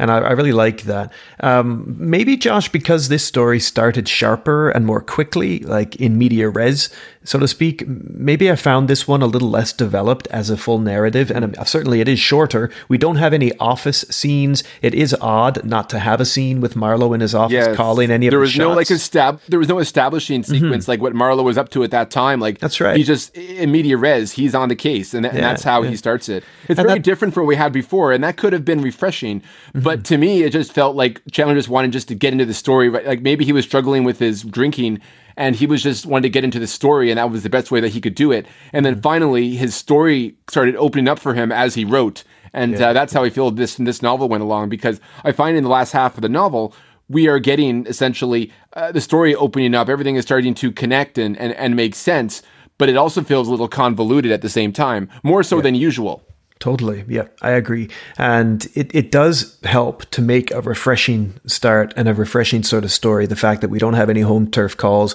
the fact that there are no office scenes. And it gives me the feeling of, of almost like a, what, what a standalone episode might be like in a series on Marlowe, if you know what I mean. Like hmm. there is that yes. sort of feeling to it. Um, like a different sort of director came in and, and took the Marlowe character and went and did something with him, you know. Um, yeah. But yeah, I, I I I didn't like it as much. I found it a bit rushed, and the second half was a little bit more developed, I think, than the first. But ultimately, for me, the investigation was just passable. Plus, I went for a three overall. Uh, I never found it too tricky to follow. There are some strange moments of kind of uh, Sherlock Holmes deduction at the end that sort of wrap things up quickly, but you know, I, you've really got to care about the characters, I think, to give a super high mark for investigation. And I just didn't really care much about the characters in here, at least not the ones that we get most time with. So I went for a three, which which means I guess if you're picking up the story, you'll enjoy it, but you might not, at least through my lens, you you might not think of this as like, yeah, this was Marlowe at his best, tons of action, tons of excitement. Nah, not really, man. This is this is a soft pillow. This is a soft pillow for me. Uh, soft pillow is a good term for it uh, because really it's not until the end of the novel where you know you have a big smile on your face when you're finishing it and you're like yeah you know like it's a, it's a fist pump moment and then that's it. And uh, yeah. that's basically the, the, the, it's like play for playback to me it was more like pay off because that yeah, was the end yeah. of the was it was the end of the novel when linda calls him. Mm-hmm. and yeah it's, it's almost like we, we read the 150 pages to get what we wanted at the very very end of the long goodbye. Basically filler un- until then essentially. The long this tease. is what it was. We could call this the long, the long tease. yeah, absolutely right well what did you go for for your investigation uh, I went for a three, as you. You did. were you were at a three as well. Anything different you wanted to add or additional to what I said? Well, going back what we talked about in the principles, I liked how the, the I liked the in media res opening for a little bit. It was very different from what I had before. I mean, I did miss the establishing because that to me always was the beginning of my immersion to the story and. I wanted Chandler to talk about Los Angeles or what's you know what street he was on, or mm-hmm, mm-hmm. is he at his apartment, or is he or is he, is he still at that house, or is, mm-hmm. or is he uh, at his apartment now, or is he at his office? I kind of just wanted just an establishing of what he was doing in his life at that time, but we just go right into it. So we don't really get that pickup until halfway through, you know. And uh, right, yeah. So I, am just, I'm kind of just on the edge. I'm not on the edge of my seat per se, but I'm just a little bit antsy going through this, going like, okay, so when does this story develop? Because I feel like there's almost a storyline that I should know about, even though it's not really happening yet. Mm-hmm. So I always felt I was kind of like left out a little bit, and my immersion wasn't I wasn't allowed to immerse myself as much as I wanted to, and because I kept wondering, you, I, you know, I was just.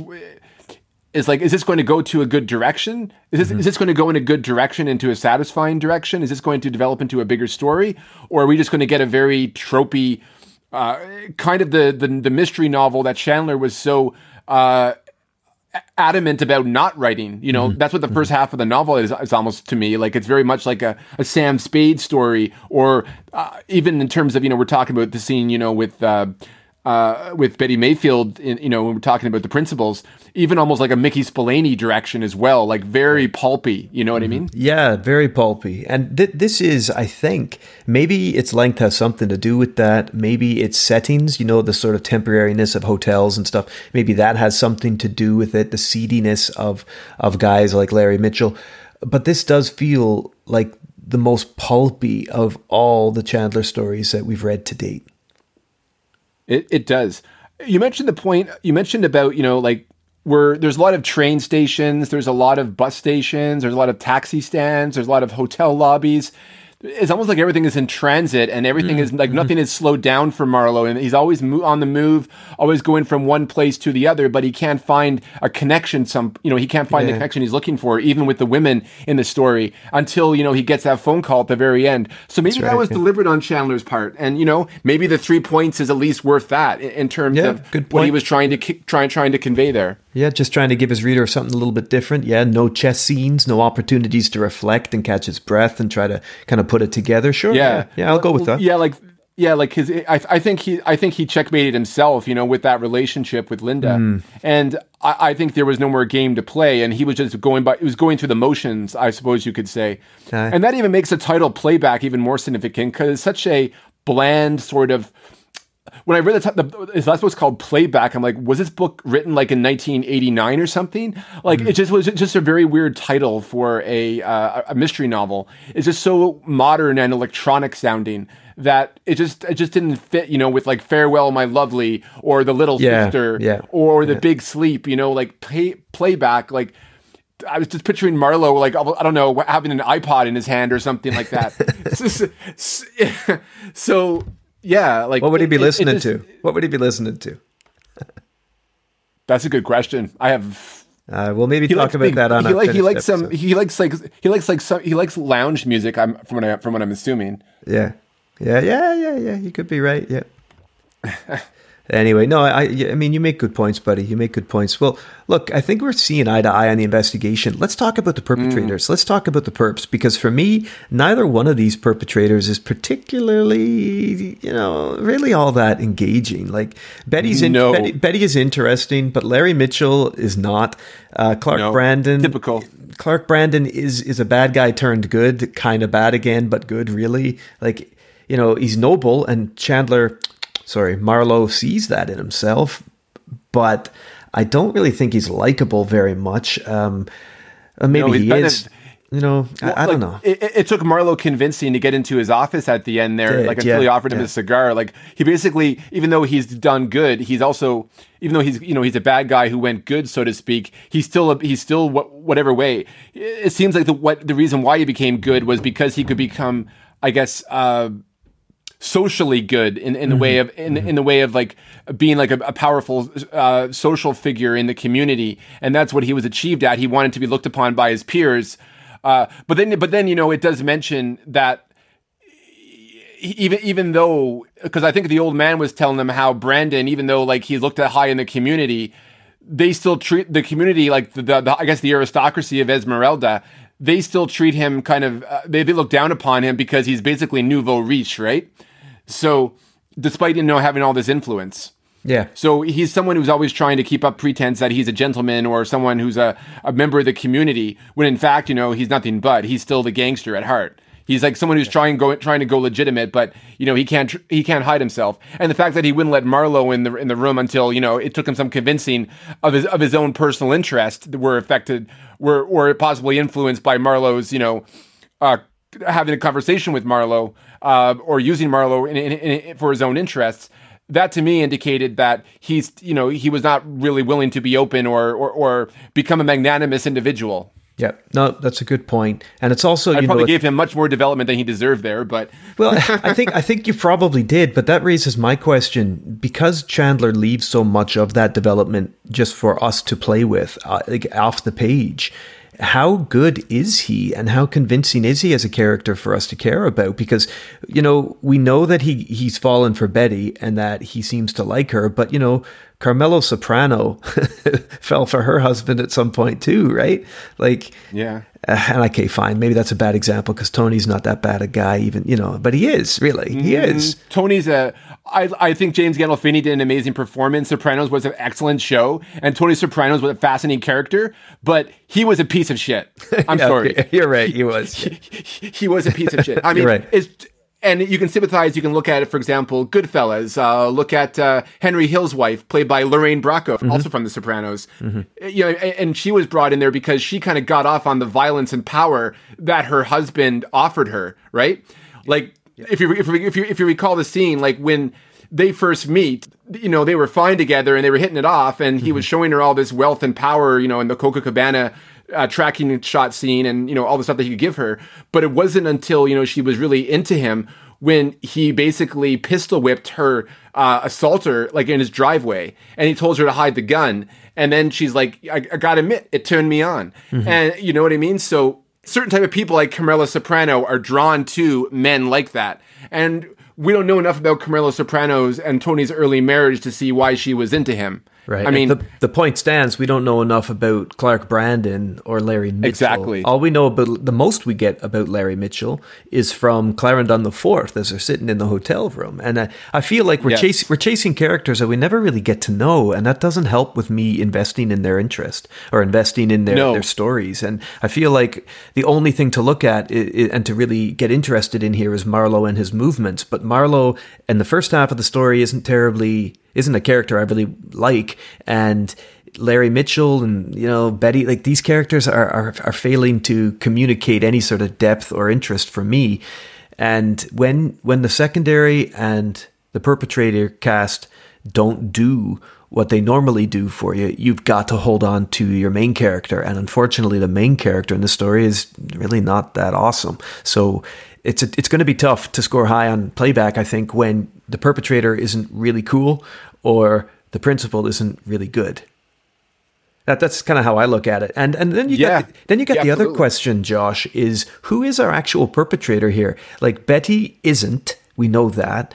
she's um, sort of a sphere of influence. Everything revolves Yeah. around. I, I, I, I suppose in that mm-hmm. fashion. Mm-hmm. And, and uh, like Brandon's drawn to her sphere.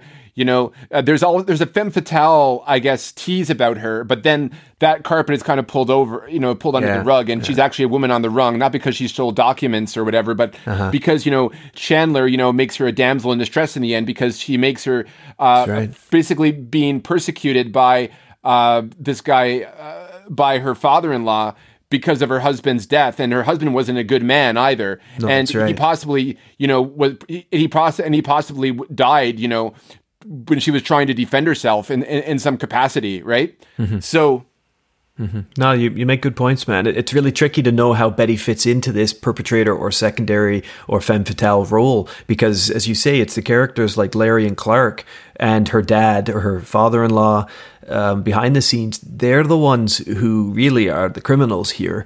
And uh, they're just not interesting or deep enough for me to go high. So I went for a 2.5 on perpetrator because I don't really care about any of the baddies in this story. I found the the redhead assassin. He was kind of interesting for a few moments that he was there. I kind of wanted more yeah, of him. Yeah, but he's only three scenes in. He's only got three scenes, Yeah. right? He was a savage, like though, Three like- paragraphs almost. Yeah. Like he, he he was a savage though. Like I could see someone Mm-hmm. like I don't know, like Burn Gorman play him or something like that. You know, like yeah, yeah, I can see that too. Yeah. it's just like he was just like a typical like nasty henchman. Uh, Mm-hmm. And Chandler does those well, but he usually gives him a bit of character. This guy was just like a psycho. Um, but he, he, He was put down pretty he- pretty easily because maybe he wasn't the best strategist either, more of just a sadist. You know what I mean? I think so. But, but that does raise a question about who or what's on Clark Brandon's Rolodex. You know, who's he Definitely. And calling that when, again- when he kill, calls these guys? And then again, like you can still go legitimate. Like Michael Corleone went legitimate, you know, at, at the by the end of The Godfather too. right, but yeah, yeah. he did a lot of nasty stuff to get to where to get the family legitimate. If if if if, if you catch my drift. Yeah. So you know, like yeah, he's a he's like you know he owns the hotel and he's gone respectable, but he's probably but he's laundered all of his dirty money into those things. So he's still corrupt, in my opinion. It doesn't change what he is. It kind of makes him even worse in a way. And uh, you know, I mentioned you know how Chandler defended Lucky Luciano as like a scapegoat. Mm-hmm. It just goes to show, you know, like even though like Luciano was a gangster, he admitted who the hell he was. You know, Mm-hmm, um, as opposed to this guy who's pretending to be something that he's not, and he's phony in that fashion, and that kind of makes him even worse, I guess, in Chandler's perspective, and I suppose in, in, in my own as well. So, what did you go for, buddy, with your perp score? I went with two. You went with a two. Wow. Okay, so you you really disliked them, or at least uh, that little half mark more than me. So you failed them. This They is one just- of the, yeah one of your failing scores. Yeah, I just found them uh, completely uninteresting and uh, and and just like they, they seem like they're they were very like tropey pulp characters in my opinion and and Chandler's been with like these types before in a much more interesting way in my opinion. Yeah, most definitely. And for evidence of those interesting ways, go listen to any of the previous episodes we've done on Chandler stories because every perp you find is better than the ones in this story.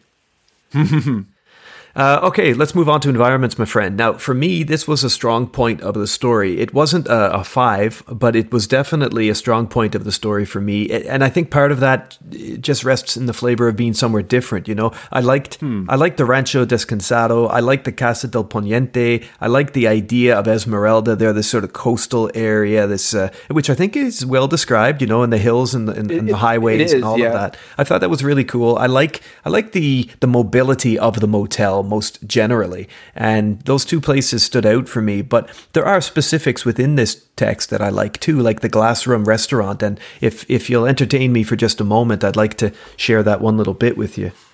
This is this is when Marlowe enters the glass room.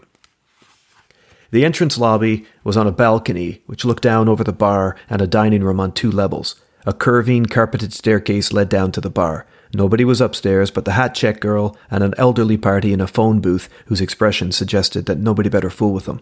I went down the stairs to the bar and tucked myself in a small, curved space that commanded a view of the dance floor. One side of the building was an enormous glass window. Outside of it was nothing but fog, but on a clear night with a moon low over the water, it would have been sensational. A three piece Mexican band was making the kind of music a Mexican band always makes. Whatever they play, it all sounds the same. They always sing the same song, and it always has a nice open vowels and a drawn out sugarly lilt. And the guy who sings it always strums on a guitar and has a lot to say about Senor, about Amor, mi corazon, a lady who is Linda but very hard to convince. And he always has too long and too oily hair, and when he isn't making with the love stuff, he looks as if his knife work in the alley would be efficient and economical. On the dance floor, half a dozen couples were throwing themselves around with the reckless abandon of a night watchman with arthritis. Most of them were dancing cheek to cheek, if dancing is the word. So the, the the big window by the sea. I think that that's really quite not just romantic, but capital R romantic. You know, very evocative, very natural, and trying to use the the function of the two rooms with that spiral staircase sloping down to the bar and the lower level and the dance floor. I like this environment, and this this is really cool, and I like being in the glass room, and even the Epicure. You know, that darkly lit um, mm-hmm. restaurant that he meets Goble in later. That that's Goble in, yeah, yeah. That, that's that's pretty cool too. So at some points, you know, the environment do, do speak here to me of like a, a psycho type vibe going on, a, a, spy who loved me, I guess, to talk about Fleming. There's something like that going on here, and this idea like of motel, a, that's right, yeah. yeah, and and the temporary space does help a little bit the, to to heighten the, the tension. bus stations, the train stations, yeah, the, that's right, the cab, the cab, the cab stands, that's right, the hotel yeah. lobbies. Is that transit? Is that kind of that you know way stations? I guess mm-hmm. you know to uh, some sort of fulfillment by the end of the story. And uh-huh. interesting too. I just one thing is um, in Spanish the word Linda. I think mm-hmm. I think it means beautiful or something mm-hmm. like that. And then you know I wonder if the word Linda was deliberately chosen, and then it's kind of a, a foreshadowing to Linda appearing at the end of the story, yeah. where you know that's very possible. Yeah. Another point of of reference uh, is that the way that Chandler describes Esmeralda, he's clearly talking about La Jolla, uh, mm-hmm. where, where he spent the where, where, he spent most of his life uh, course, with yeah. uh, with with Cissy, and also you know where he went back to um, after uh, he returned from England the final time. Yeah. So it's you know so he, this is a community that he could, could, very well describe and whatnot, and the fact that he put it into his last novel, I think, is significant. Hmm.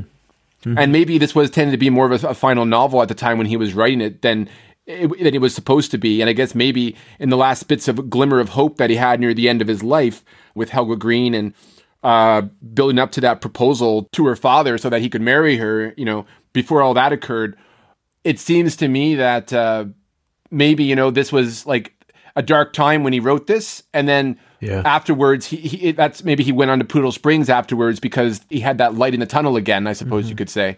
Great title. I, I, really like the the idea of Poodle Springs, which in, you know, in terms of the environment, that that's a neat that's a yeah. neat place, isn't it? To visit, it, you'd like to visit Poodle Springs it's a parody on Palm Springs, apparently. Yeah, yeah I bet. Anyway, so yeah. what, did you go for? I went for a four with the environments here because I think that you're not going to mind moving through these places, and some of them are really going to stick out for you, like they did. At least they did for me. Maybe, maybe I went three and a, uh, maybe I should have gone three and a half, but I'm going four because I think that's the standout feature of the story that won't bore or sort of trod down the the reader. But I went four. What did you go for? Yeah, yeah. Chandler is always great in his atmosphere um, in that respect. I've seen them do better, in my opinion. But of course, thinking yes. about La Jolla, I just feel that um, you know more and more now. It, it, seems to me that that was his intention in this with the story, and I can kind of see in a biographical context on why he put it in here, especially you know equating himself to Marlowe and mm-hmm. the sexual escapades he was having with that, and, and and and other matters. I still feel that three and a half is pretty darn good for uh, the, the yeah. environs. It really is, and that, yeah. and that and that's my rating, three and a half. Yeah, fair point, buddy. Um, fair point. One of, one of the stronger parts of the story, absolutely. Yeah. Well, let's finish up our pipes then with the secondary characters. These are the characters who just got to support the action. I was a bit generous with this one. Uh, three and a half. Mm-hmm. Uh, I just found the secondary characters were much more interesting than the perpetrators. Very uh, much so, yeah. Like yeah, like Betty May- Mayfield was definitely a, a nomadic, but I found her interesting and I wanted to see more of her. And mm-hmm. I was kind of disappointed by the end of it, how she was kind of just like, I guess, t- she tied up in a nice little bow. Oh, she marries Brandon at the end. Like there was no kind of ambigu- ambiguity to that, I suppose. But there was ambiguity because I should think about that now.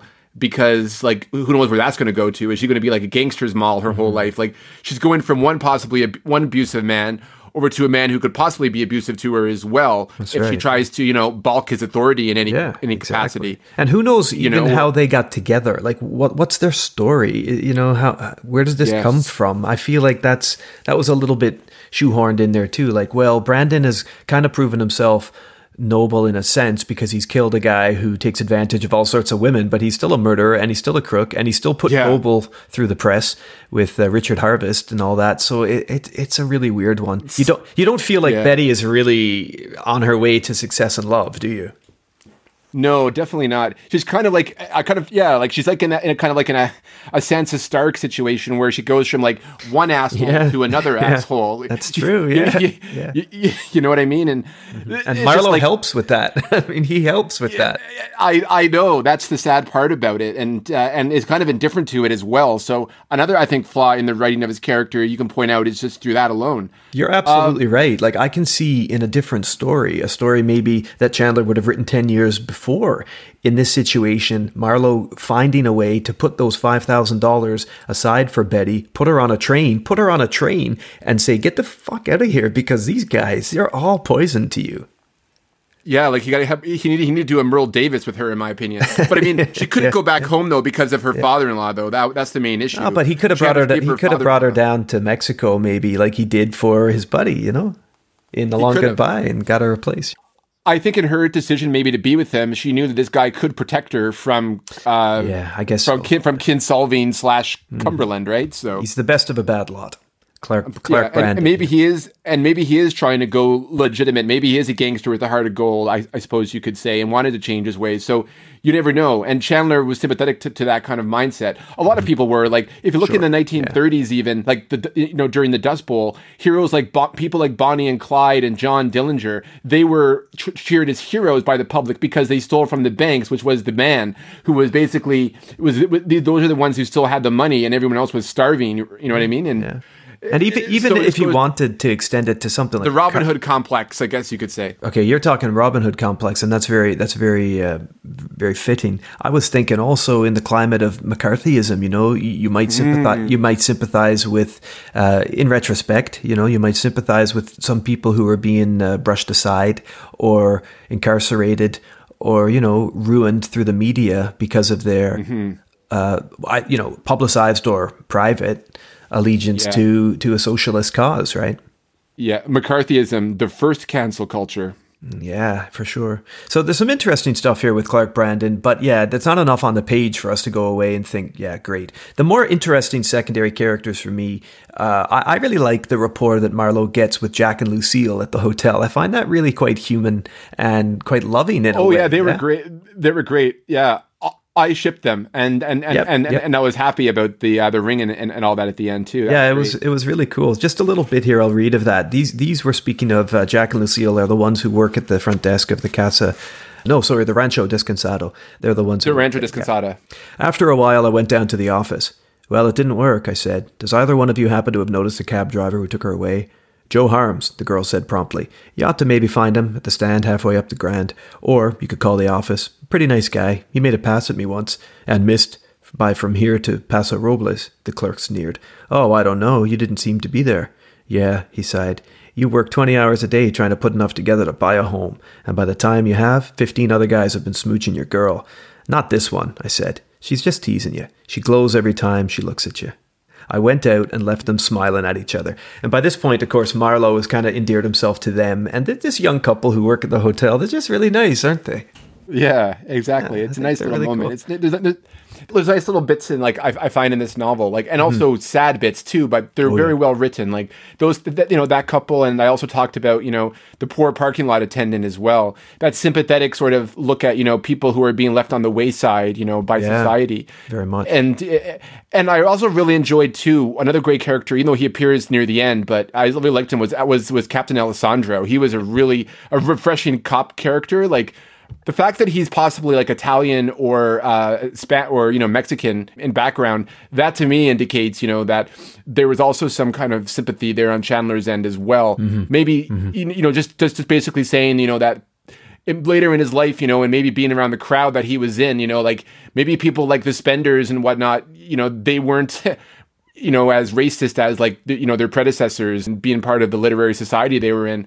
So maybe, just maybe, you know, like that was rubbing off on him, and he uh-huh. wanted to portray pe- people of color in a more positive light in this story. I think that's an excellent Charles, point. Because yeah. Clark Brandon is white, we have a ginger murderer, right? Mm-hmm, so we're going really Yeah. full Caucasian. But you know what? As as, as a redhead myself, Yeah. I got to step in, and you know this Richard Harvest thing. And I got to tell you, buddy, it always feels like Chandler smears the redheads. You think about it. I'm not talking about the redheaded women who do tend to be kind of like vixen characters, but I'm talking about the men. like Eleanor, like uh, Mayfield's a, a redhead, isn't she? That that's what he described her as. Yes, but if you think about the long goodbye, we've got that. oh God! Right. And, and and farewell, my lovely too. And Farewell, My Lovely. But the redhead we do get at the end of Farewell is the cop. Remember, there's a cop from Bay City who turns out to be good. He's kind of like retired cop that helps him get onto the boats. oh, the male redheads, yeah, The male My- redhead, My, yeah. my, mind, my mind went to a different place completely. I'm very sorry. Yeah, Yeah, the uh, he has like a Norwegian name. It's that's right. Name. Yes, he does indeed. Anyway, I'm, I'm kind of moving away from the point, but yeah, I I see what you're saying. Um, and Alessandro is awesome, and the character of the parking lot attendant, the fact that he doesn't have a name, you know, kind of says something about the anonymity of these hard-working immigrant types, doesn't it? Hmm, It does. And you know, and just like the final scene with him, you know, when when Marlowe discovers him in the outhouse, and Yeah, it's just yeah. It's really yeah, it was quite- very depressing. it's really quite chilling. I I think Marlowe was. I think Chandler was. I, I think he was trying to paint a picture there for us in some capacity about you know that we should have sympathy for these people that we're leaving leaving behind. You know, in, in this situation. Mm-hmm. So even though I think you know, as a, someone who lives in the, who lived in the city, lived outside the city, who lived in high circles, he did come from a lower class background as well, and we talk about you know you, you know he had the demons that brought up his father for him who Uh-huh. abused his mother because his father was an alcoholic uh, maurice uh, it just seems to me that he's sympathetic to that culture and to that outlook regardless of, of, of race. And and see the, the type of racism that chandler had i don't think he was particularly prejudiced himself. Um, I, I just think it was just inborn in, in his culture. And it- we'll never know of course Mm-hmm. Of but course we at the won't, same time I, I, I, I feel the sympathy in the pages i think is what i'm trying to say And, and I agree with you. And I think chapter 17, which is when Marlowe goes back to talk to the, the attendant, I think that that chapter does have some some very.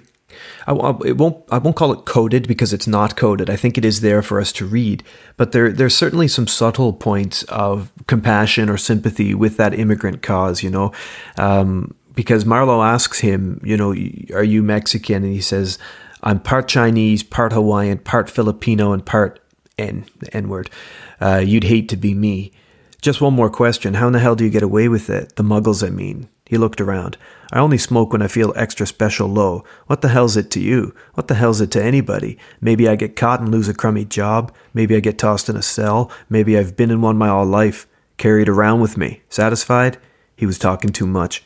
People with unstable nerves are like that. One moment monosyllables, next moment a flood. The low, tired monotone of his voice went on. I'm not sore at anybody. I live, I eat, sometimes I sleep. Come around and see me sometime. I live in a flea bag in an old frame cottage on Polton's Lane, which is really an alley.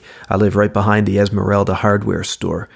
The toilet's in a shed. I wash in the kitchen at a tin sink. I sleep on a couch with broken springs. Everything there is 20 years old. This is a rich man's town. Come and see me. I live on a rich man's property. There's almost this idea of like released indentured slave, you know?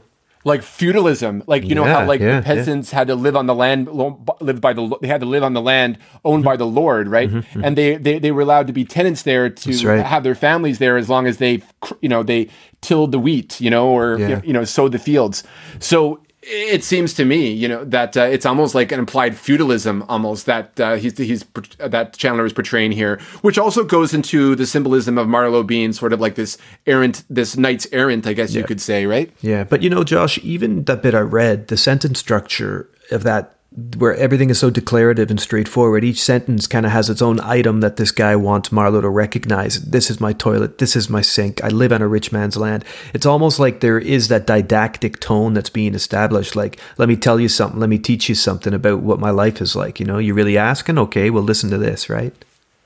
Exactly. This is Chandler just like laying it out there. This is what these people live like.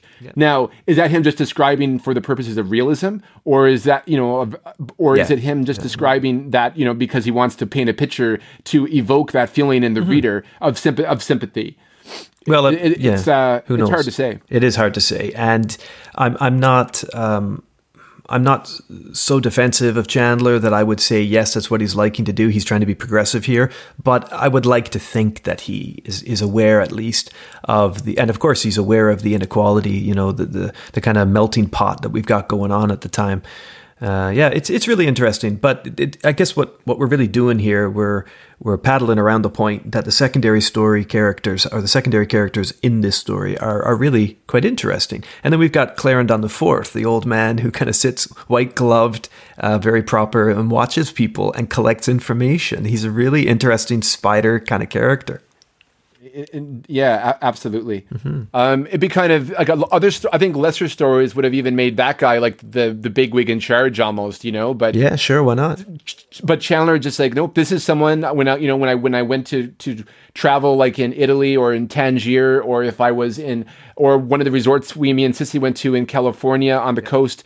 This is one of these people that he would run into or in the lobbies of these hotels and he would sit down and talk to, you know, and, and have a drink with. You know what I mean? And if and to have, have an excuse to have a drink, of course.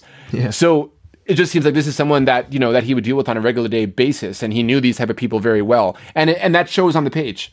Yep, it does for sure. Uh, and I second your point. I mean, I didn't want to kind of skip over your point, but what you were saying about Alessandro was, was really worth saying. And it's fun to see Marlowe work with a police officer that, that respects him, or at the very least sees what he's doing and, and doesn't want to give him shit for it. Like he's, and I, I, like that. It was refreshing, and it would be neat to see Alessandro in, in a larger novel. Not because he's like the greatest character of all time, but just because he's he's something that I think does reflect a bit of realism. Like not all the cops are rotten, and not all the cops are out for the PIs. You know, like Los Angeles is Los Angeles, but the periphery, these towns, villages, these uh, these these suburbs, and these coastal environments. Why can't they? Why can't they be? Why can't there be some some spots of goodness in there? You know. Exactly, and agree. And this is this is a small town cop, you know, being a decent man, and then you have comparison to small town, you know, North Carolina guy, uh, Kinsolving, right? Who's who's just like the bigwig in his town is almost like he runs it like a like a feudal lord in his own way, right? And, He does, and- yeah. But but but but you know, when he goes out west where all this money is and stuff, compared to his money, he's powerless to, to do anything against Betty, uh, due to you know like the law for one thing, because Yeah. of the judge that Yeah. ruled against him, and not only that, because Alessandro, you know, doesn't doesn't give a crap about what he says, That's and, yeah. and of course Clark, and of course uh, Br- Brandon's influence is against him as well, so he's really powerless in that situation. He's entirely powerless. He's like a big fish out of his pond. Uh, sorry, a big fish from a small pond into a much bigger pond. But I have to ask you, buddy, when There's you always a bigger fish. there's always a bigger fish. That's right. uh, when when you were reading him, did you get any sort of um, did you get any Harlan Potter vibes? Because I certainly did. Here's a big guy. He's a media guy. He's throwing a lot of his weight around. And I guess the difference is that he's not in his own pond here. But it almost feels like we've got kind of the same cookie cutter, you know, that's going bump, bump, clump, clump, clump, clump, trying to just pick from his back catalog of recent or past recent characters. Yeah, this guy will do for 2 mm-hmm. scenes. Rich old guy who's angry about something that's happening to his daughter in law. You know what I mean? Yep. Very typical. Very so typical, he wasn't very much interesting. Nah, now wasn't. go back to some, some characters. So Betty Mayfield, we talked about her already. She seemed interesting, but as we discussed, we never really got to see the end of her arc or her story. We just kind of assumed that she's going to be okay. Yeah. Um, another character we have is Gobler, the private detective. I found him kind of interesting because he was so antagonist uh, with uh, with with Marlowe. At first, and I kind of yeah. wanted m- more of him, but I kind of liked how Chandler kind of built built him up as this tough guy who could have been a real problem, but then he's easily capacitated by you know the by, by the redhead assassin Uh, in the hotel room, and Marlowe ends up saving him as well. So That's right. Yeah, that's interesting. And Yeah. then he, he just sort of says, "Yeah, sorry, I got." He kind of apologizes there as he's half beaten, because he, or as he's beaten by saying, "Yeah, I'm in over my head. I stepped in too deep. I thought I could do something." And didn't he say something as well as uh, of of almost falling for Betty himself? yeah, Did he, not, did he not does say that? Yeah. Yeah, he's basically like a, uh, I guess, a bloated version, a bloated, fallen version of Marlowe. es- Essentially, is what, i- i- i- or what Marlowe could have become. You know, and Yeah. Yeah. Anyway, he's yeah, he's interesting. Goble was interesting, but that that antagonistic scene, you put the right word on it, that they shared at the the restaurant, the Epicure, where everything was dark Yeah. and everything was kind of dismal, and Marlowe had to pick up the bill and all of that stuff. Like, I found that that was enough. Just that was that was kind of pushy on Chandler's part, you know. Like, here's a guy like- you can't like him because he's he's on the other end. He's he's the guy that represents, you know, bringing Betty in. But also too, there's also a class uh, class war thing going on there too because Goble's from the Midwest or something like that, right? And Mm-hmm. Yeah, Kansas and, City. and, and he's Kansas City exactly. So he's very, you know, like he's snobby towards the culture of the Epicure, and Marlowe is snobby towards him. Maybe because this is Chandler coming through, because Marlowe knows they're in a good establishment, a good place, you know, where Yeah, yeah. good people work and stuff. So Marlowe's sure. a bit of a, of a snob in his own way. He's on he's on his high horse, so to speak, our knight, and looking down at you know this this little you know like uh, uh, scavenger, I guess you could say, uh, Gobler For sure. Goebbels in that way. Goebbels, I keep yeah. calling him Goebbels because I think of Goebbels, the Nazi propaganda minister. But um, I don't think uh, there's no real comparison between the two. No, there really isn't, is there? I don't know. Well, Goebbels might have folded. Uh, Goebbels, Goebbels may have folded like a cheap suit that way too. Who knows? Who knows? We'll never know. Anyway, but I don't care to know. Uh, absolutely. Well, I mean, if, if we're lo- if we're looking at our pipes then, and we're bringing our scoring of playback to a close, we both went three and a half for our secondary characters. You were three and a half for the environment. I was four. You were two for the perps. I was two and a half. We were three for investigation, and you were three for principles, and I was two and a half. So, so what does right. what does that get you? That gives you six, eight, eight and seven. You're 15, and I am 15.5. So I did like the story a touch more than you.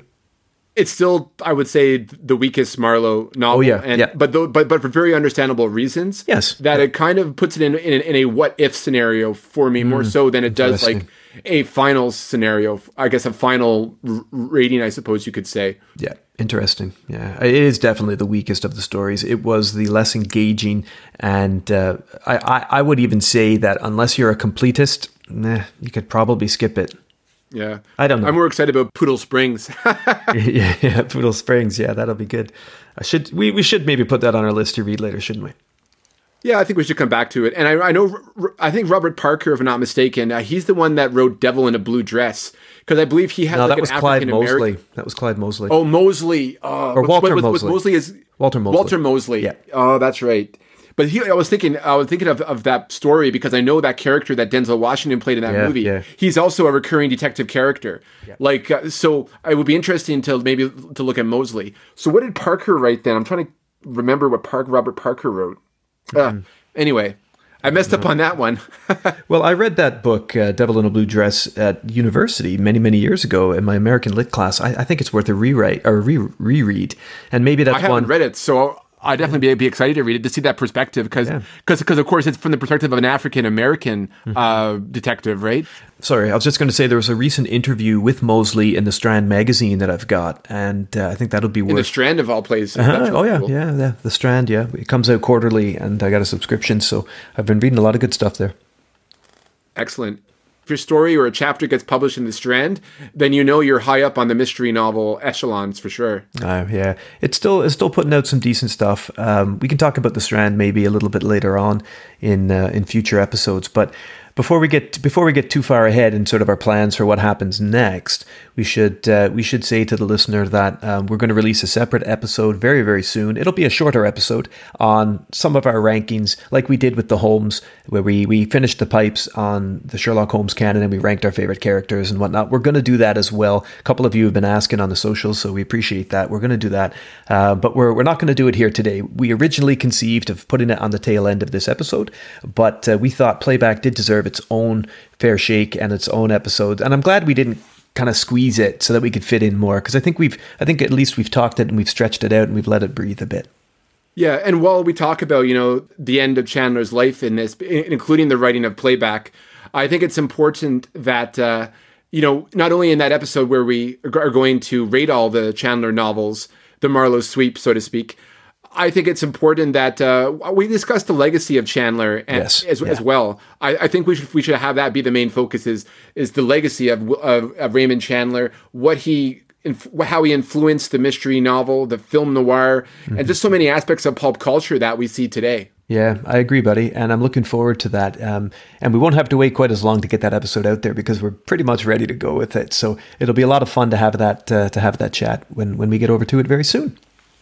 It will be absolutely. So yeah, um, you know, I'm I'm quite excited about that, and I'd like to thank all of our listeners for for taking this Raymond Chandler journey with us. Um, it, has been a long journey, and I'm I'm really glad that we did it.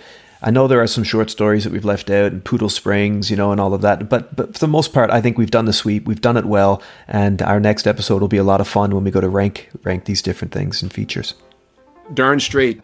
This was definitely a journey. I, I really enjoyed it, and uh, it was very fulfilling for me, you know, to see the foundations of a genre that I've always loved, yeah. and a style of filmmaking and writing and artistic expression that I always loved as well. Okay, dude. Well, uh, why don't we say goodbye then for now, and then we'll come back very shortly uh, with another episode to finish off Chandler properly, talk about his legacy, do the rankings, and give the listeners what they want. Sounds good to me. All right, pal. Bye bye.